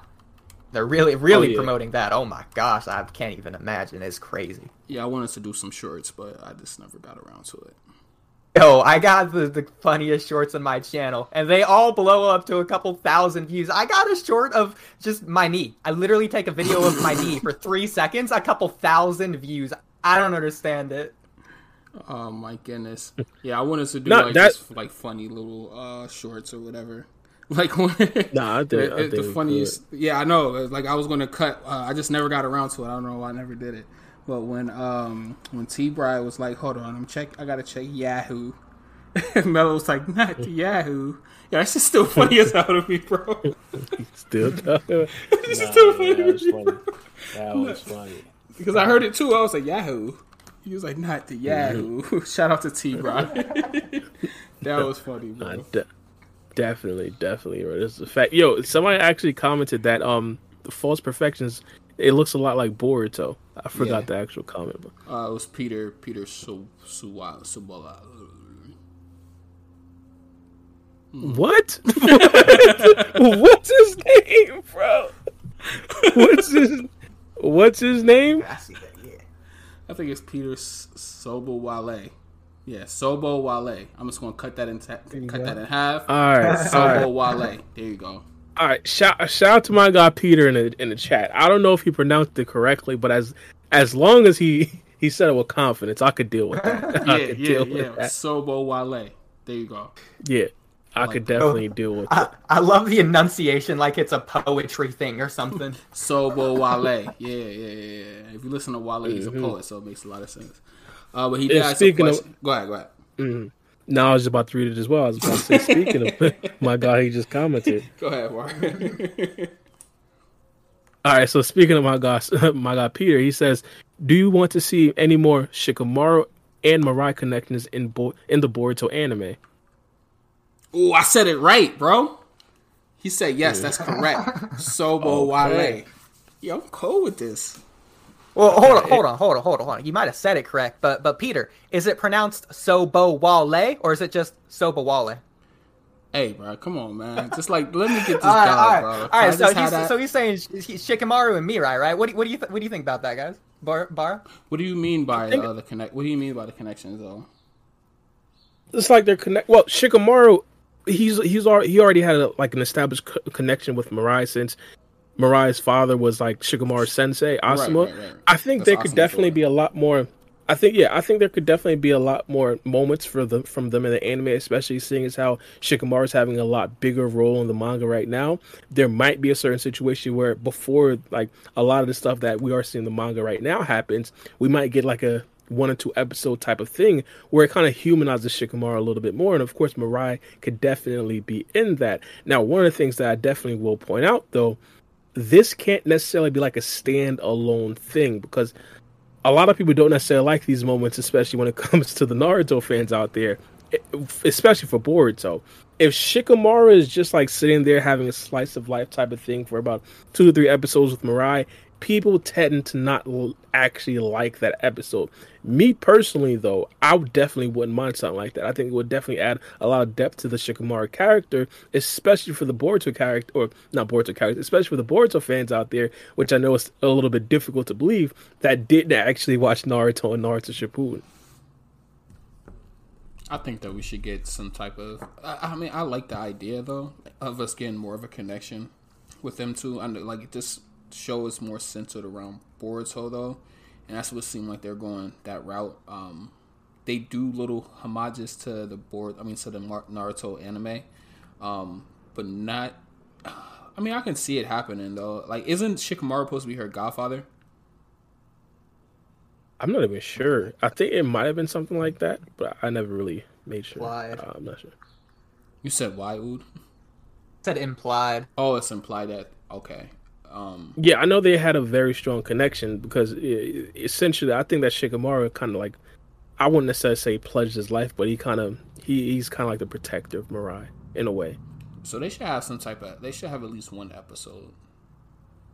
Yeah, which is why I kind of found yeah an- another reason why I kind of found it interesting that Shikamaru wasn't necessarily around when they had the um the actual novel arc be adapted, and even in the novel is- itself, if you guys don't necessarily recall, there was like an arc where she fought like a bootlegger Hidan that had the same ritual. Shout out to my guy Jashin, but they had the same ritual and. He said, "Shout out to my guy Justin. You crazy." Yeah, my bad. They they had the same ritual, and of course, Mirai beat her, essentially kind of mimicking the Asuma versus Hidan battle, and this, this right here essentially being like a revenge. I kind of thought it was interesting that Shikamaru wasn't there, mainly because Mirai. not saying that every time she's in a like a dire situation, Shikamaru needs to be there, but for it to be like on screen, for it for us to actually see it, I thought it'd been a much more a much more powerful situation if Shikamaru was potentially on that mission as well. Right. Thank you, Bar. So you're saying exactly what I'm about to say in a different way. So do want the connection, but at this point, it's too late. So either they have to flash back to it, or it's irrelevant to the original theme that Asuma gave of the next generation. The child is the king, and so you have to prepare that child and protect them to get them ready, so that they can eventually uh, uh, make the next generation themselves to then be the protector of that king, and so on and so forth. Mm. So that was the original theme they set up, and they started touching on that theme at the very end of the Shippuden anime, where you get baby Mirai and Shikamaru looking after her. In the Boruto anime, we get absolutely nothing like that because it's been so many years. And so mm-hmm. Mirai is like, I don't know, 15 or 16 now. Like she's basically a Shippuden age character. Mm-hmm. She's my point of that is she's independent, so she no longer needs Shikamaru to protect her or prepare her he's we're getting the end point without the journey at all. And that just doesn't work for the theme. So what we needed is we needed to see how how Mirai got prepared or independent in the first place to where she can go on a mission to defeat Jashin by herself. That arc would have been so poetic if we got backstory before the arc of Shikamaru preparing her, not necessarily to face off against Jashin, but for yeah, her to say, I don't know, make a make a fire style jutsu, and then Mirai takes that knowledge and then defeats the Jashin like character with the fire style jutsu. That would have been poetic to finalize the theme. Definitely, no, extremely definitely. impactful. And I'm not gonna lie, going into an arc like that, we had a lot of expectations for it, mainly because, of course, Kakashi was being activated again, but of course, the Mirai dynamic as well. One of the first times that we legitimately got to see her on a serious mission for Shikamaru to not necessarily be involved in that, it was a surprising sight to a lot of us, and especially since, because of course, he could have had a very impactful moment, as you said. Now, real quick, I, I I don't want necessarily want to have this pod dra- drag on too long. You feel me? We are approaching about three hours and everything like that. I do want to give a shout out to my guy Big Udi for hopping on Big Screen Rant. Shout out to my guy, act- my guy's actual series was. Uh, how do I forget the name already? False but, perfections. Right? yeah. was false perfection. There he goes. Yeah. I remember. I remember the perfections, but not the false. uh, false perfections definitely waiting for season two of it. Hopefully, it's going to be a, a, very, very good series. I, am definitely going to tap into season say, one. You haven't even watched right season here. one yet. How are you waiting for season two? Because I, am trying to tap. I'm about to tap into season one. I'm waiting for season two. Like if I'm about to watch Naruto right now, I gotta wait. I hopefully Naruto Shippuden uh, when it comes out is going to be elite. So it's the same thing. Right, right. But do you guys have any final thoughts on the on the situation on the pot? I have one more theory. Make a good video. Definitely. little quick thing here. All right, so mm-hmm. themes are obviously very important in a story, and we have a lot of themes in Boruto.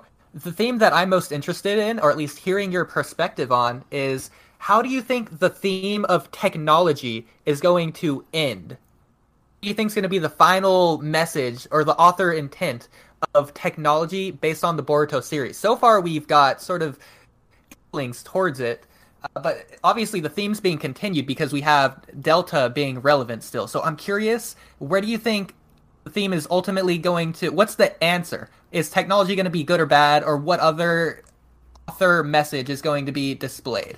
I think it's going to be neither good or bad. It's just going to be um, the person who uses it. Like it's just going to give us that message all over again. Like technology is neither good or bad. It's the person with the intent who's using that technology that makes that technology good or bad. That makes yeah, one thousand percent. Like a like no, you can have one, a gun in the hands of a of a person trying to protect, and you can have a gun in the hands of a person who's trying to murder. Like that gun is not good or bad. It's the person who's using it who makes the gun good or bad. I like yeah, that. Apply it to the the fast forward scene. Do you think it's going to play an impact there? How? I think that is going to be like more of like the Boruto theme. I think it's going to be like that. You shouldn't like totally rely on ninja tech, but you shouldn't totally rely on being a ninja either. Like you should you got to find some type of middle ground, some type of common ground with technology and being a ninja.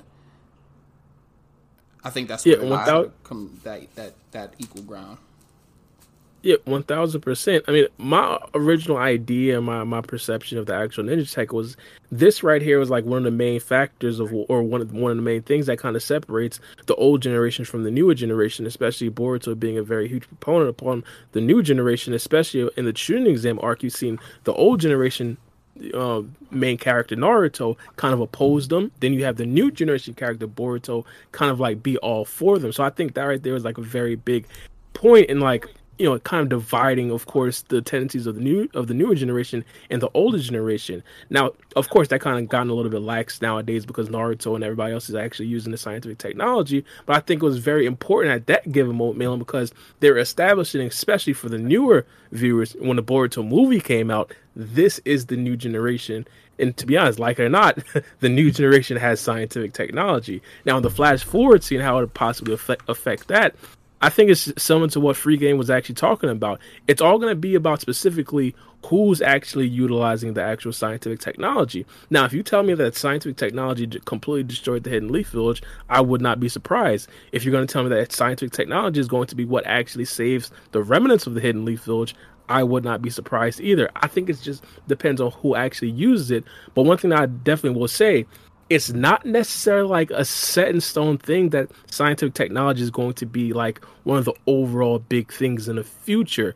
Because a lot of people even say this with um real world things. Like um world war three is going to be fought hopefully it doesn't happen but it's going to be fought with nukes.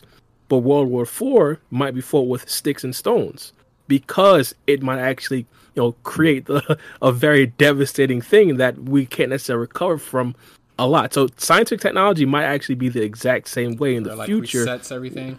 It's like a hard reset. Yeah, that exactly kind of resets everything. All right, so where do you think that point is where technology is going to sort of play a backhanded role and it's going to be more about the shinobi? Do you think it's going to be around the time of the flash forward scene where Kawaki says the age of the shinobi is over? How's that going to play into the technology theme? Here, I, and you you get me into some real theory, real theory stuff. It's very possible that in the future, and this is like a, a Family Guy type of thing. That Family Guy kind of did a skit like this. Shout out to I'll Peter. explain the Boruto terms first. Yeah, shout out to my guys.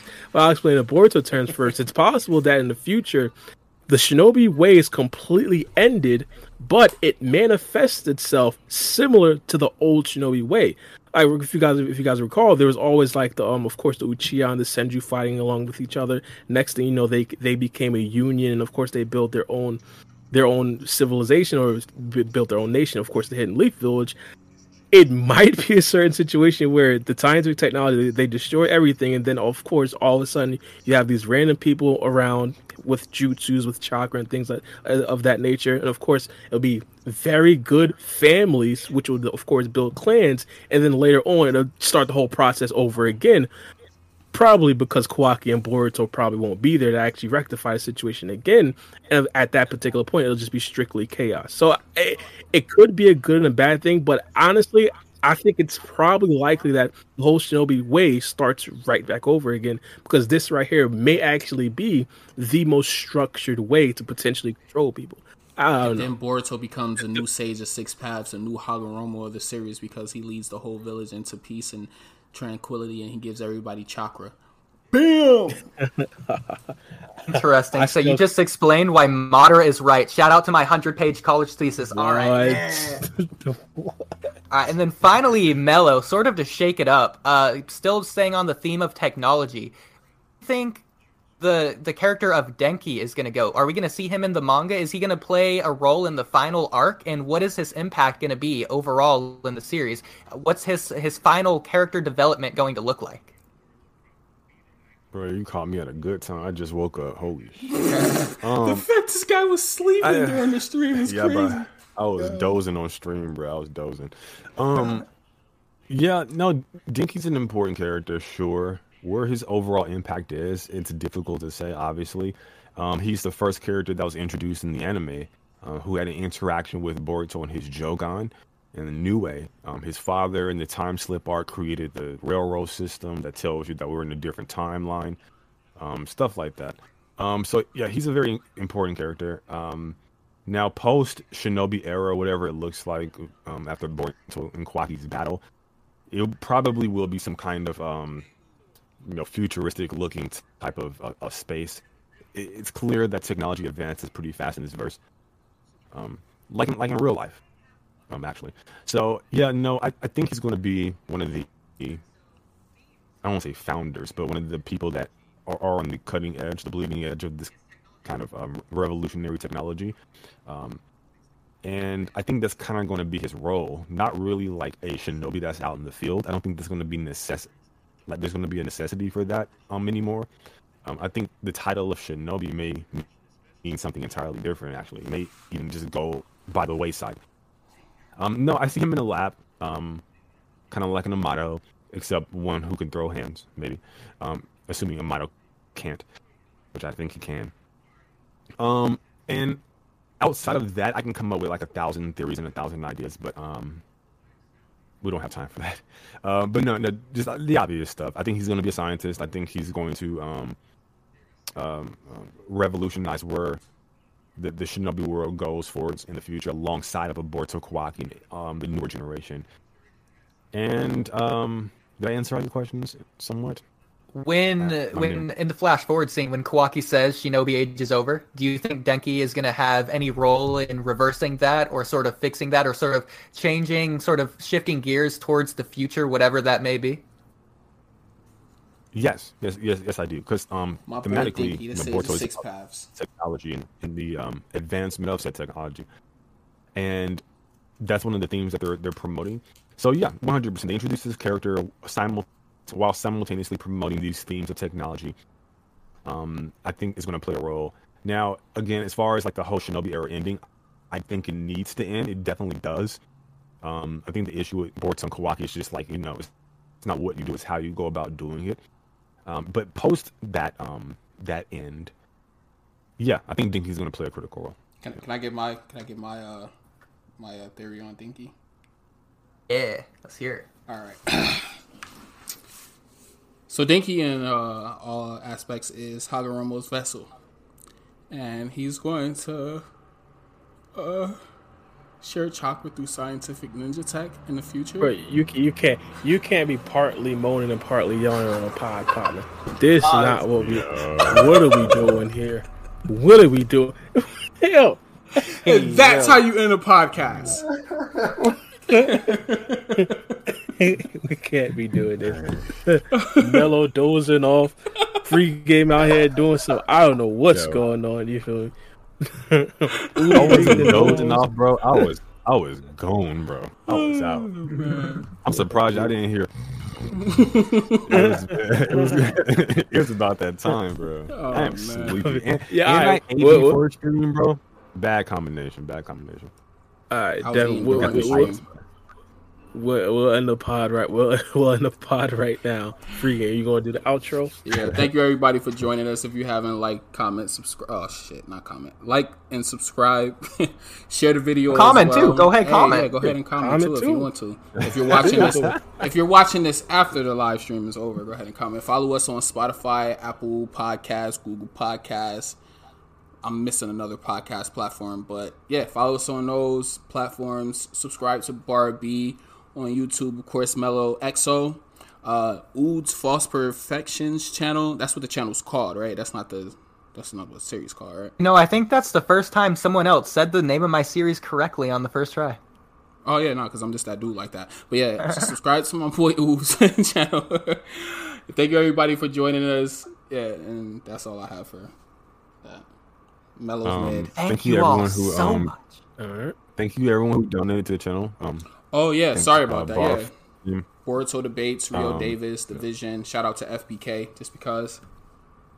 Absolutely, just because. Did Took you a guys- page out of my got bored to a debates book. Good. when I was uh, asleep. Did you guys bring anyone that was listening in, or is that not a thing we did this time around? Oh, and Darren too. How can I forget about Darren? My bad, Darren. Thank you for the donation as well. He he he uh he he topped us off with twenty dollars and a five dollar donation. How can I forget the Sage of Six Hey, ooh. Paths, Darren? Your your name does that have anything to do with Doctor Who or no? No, he said that's Oh, his real name. my name bro. is Udi. Ah, I must have been. It's like saying Wesley instead there's- but Wes. Huh? Okay, because there's like an alien race called the Ood. It's kind of funny. Okay, cool, cool, cool. Yo, yo, Freegame still hasn't explained his last name of Otsutsuki. Bruh, it's common knowledge. I am a vessel. so All right, yo, Gentlemen, always getting a pleasure. I'll catch you guys in the next oh one. yeah, okay? definitely, yeah, yeah, definitely. Mello gotta go to sleep. Signing out. We'll see you next week at the same time. All right, all right. Later. Udi, Udi, what part of Georgia are you from? Uh, North.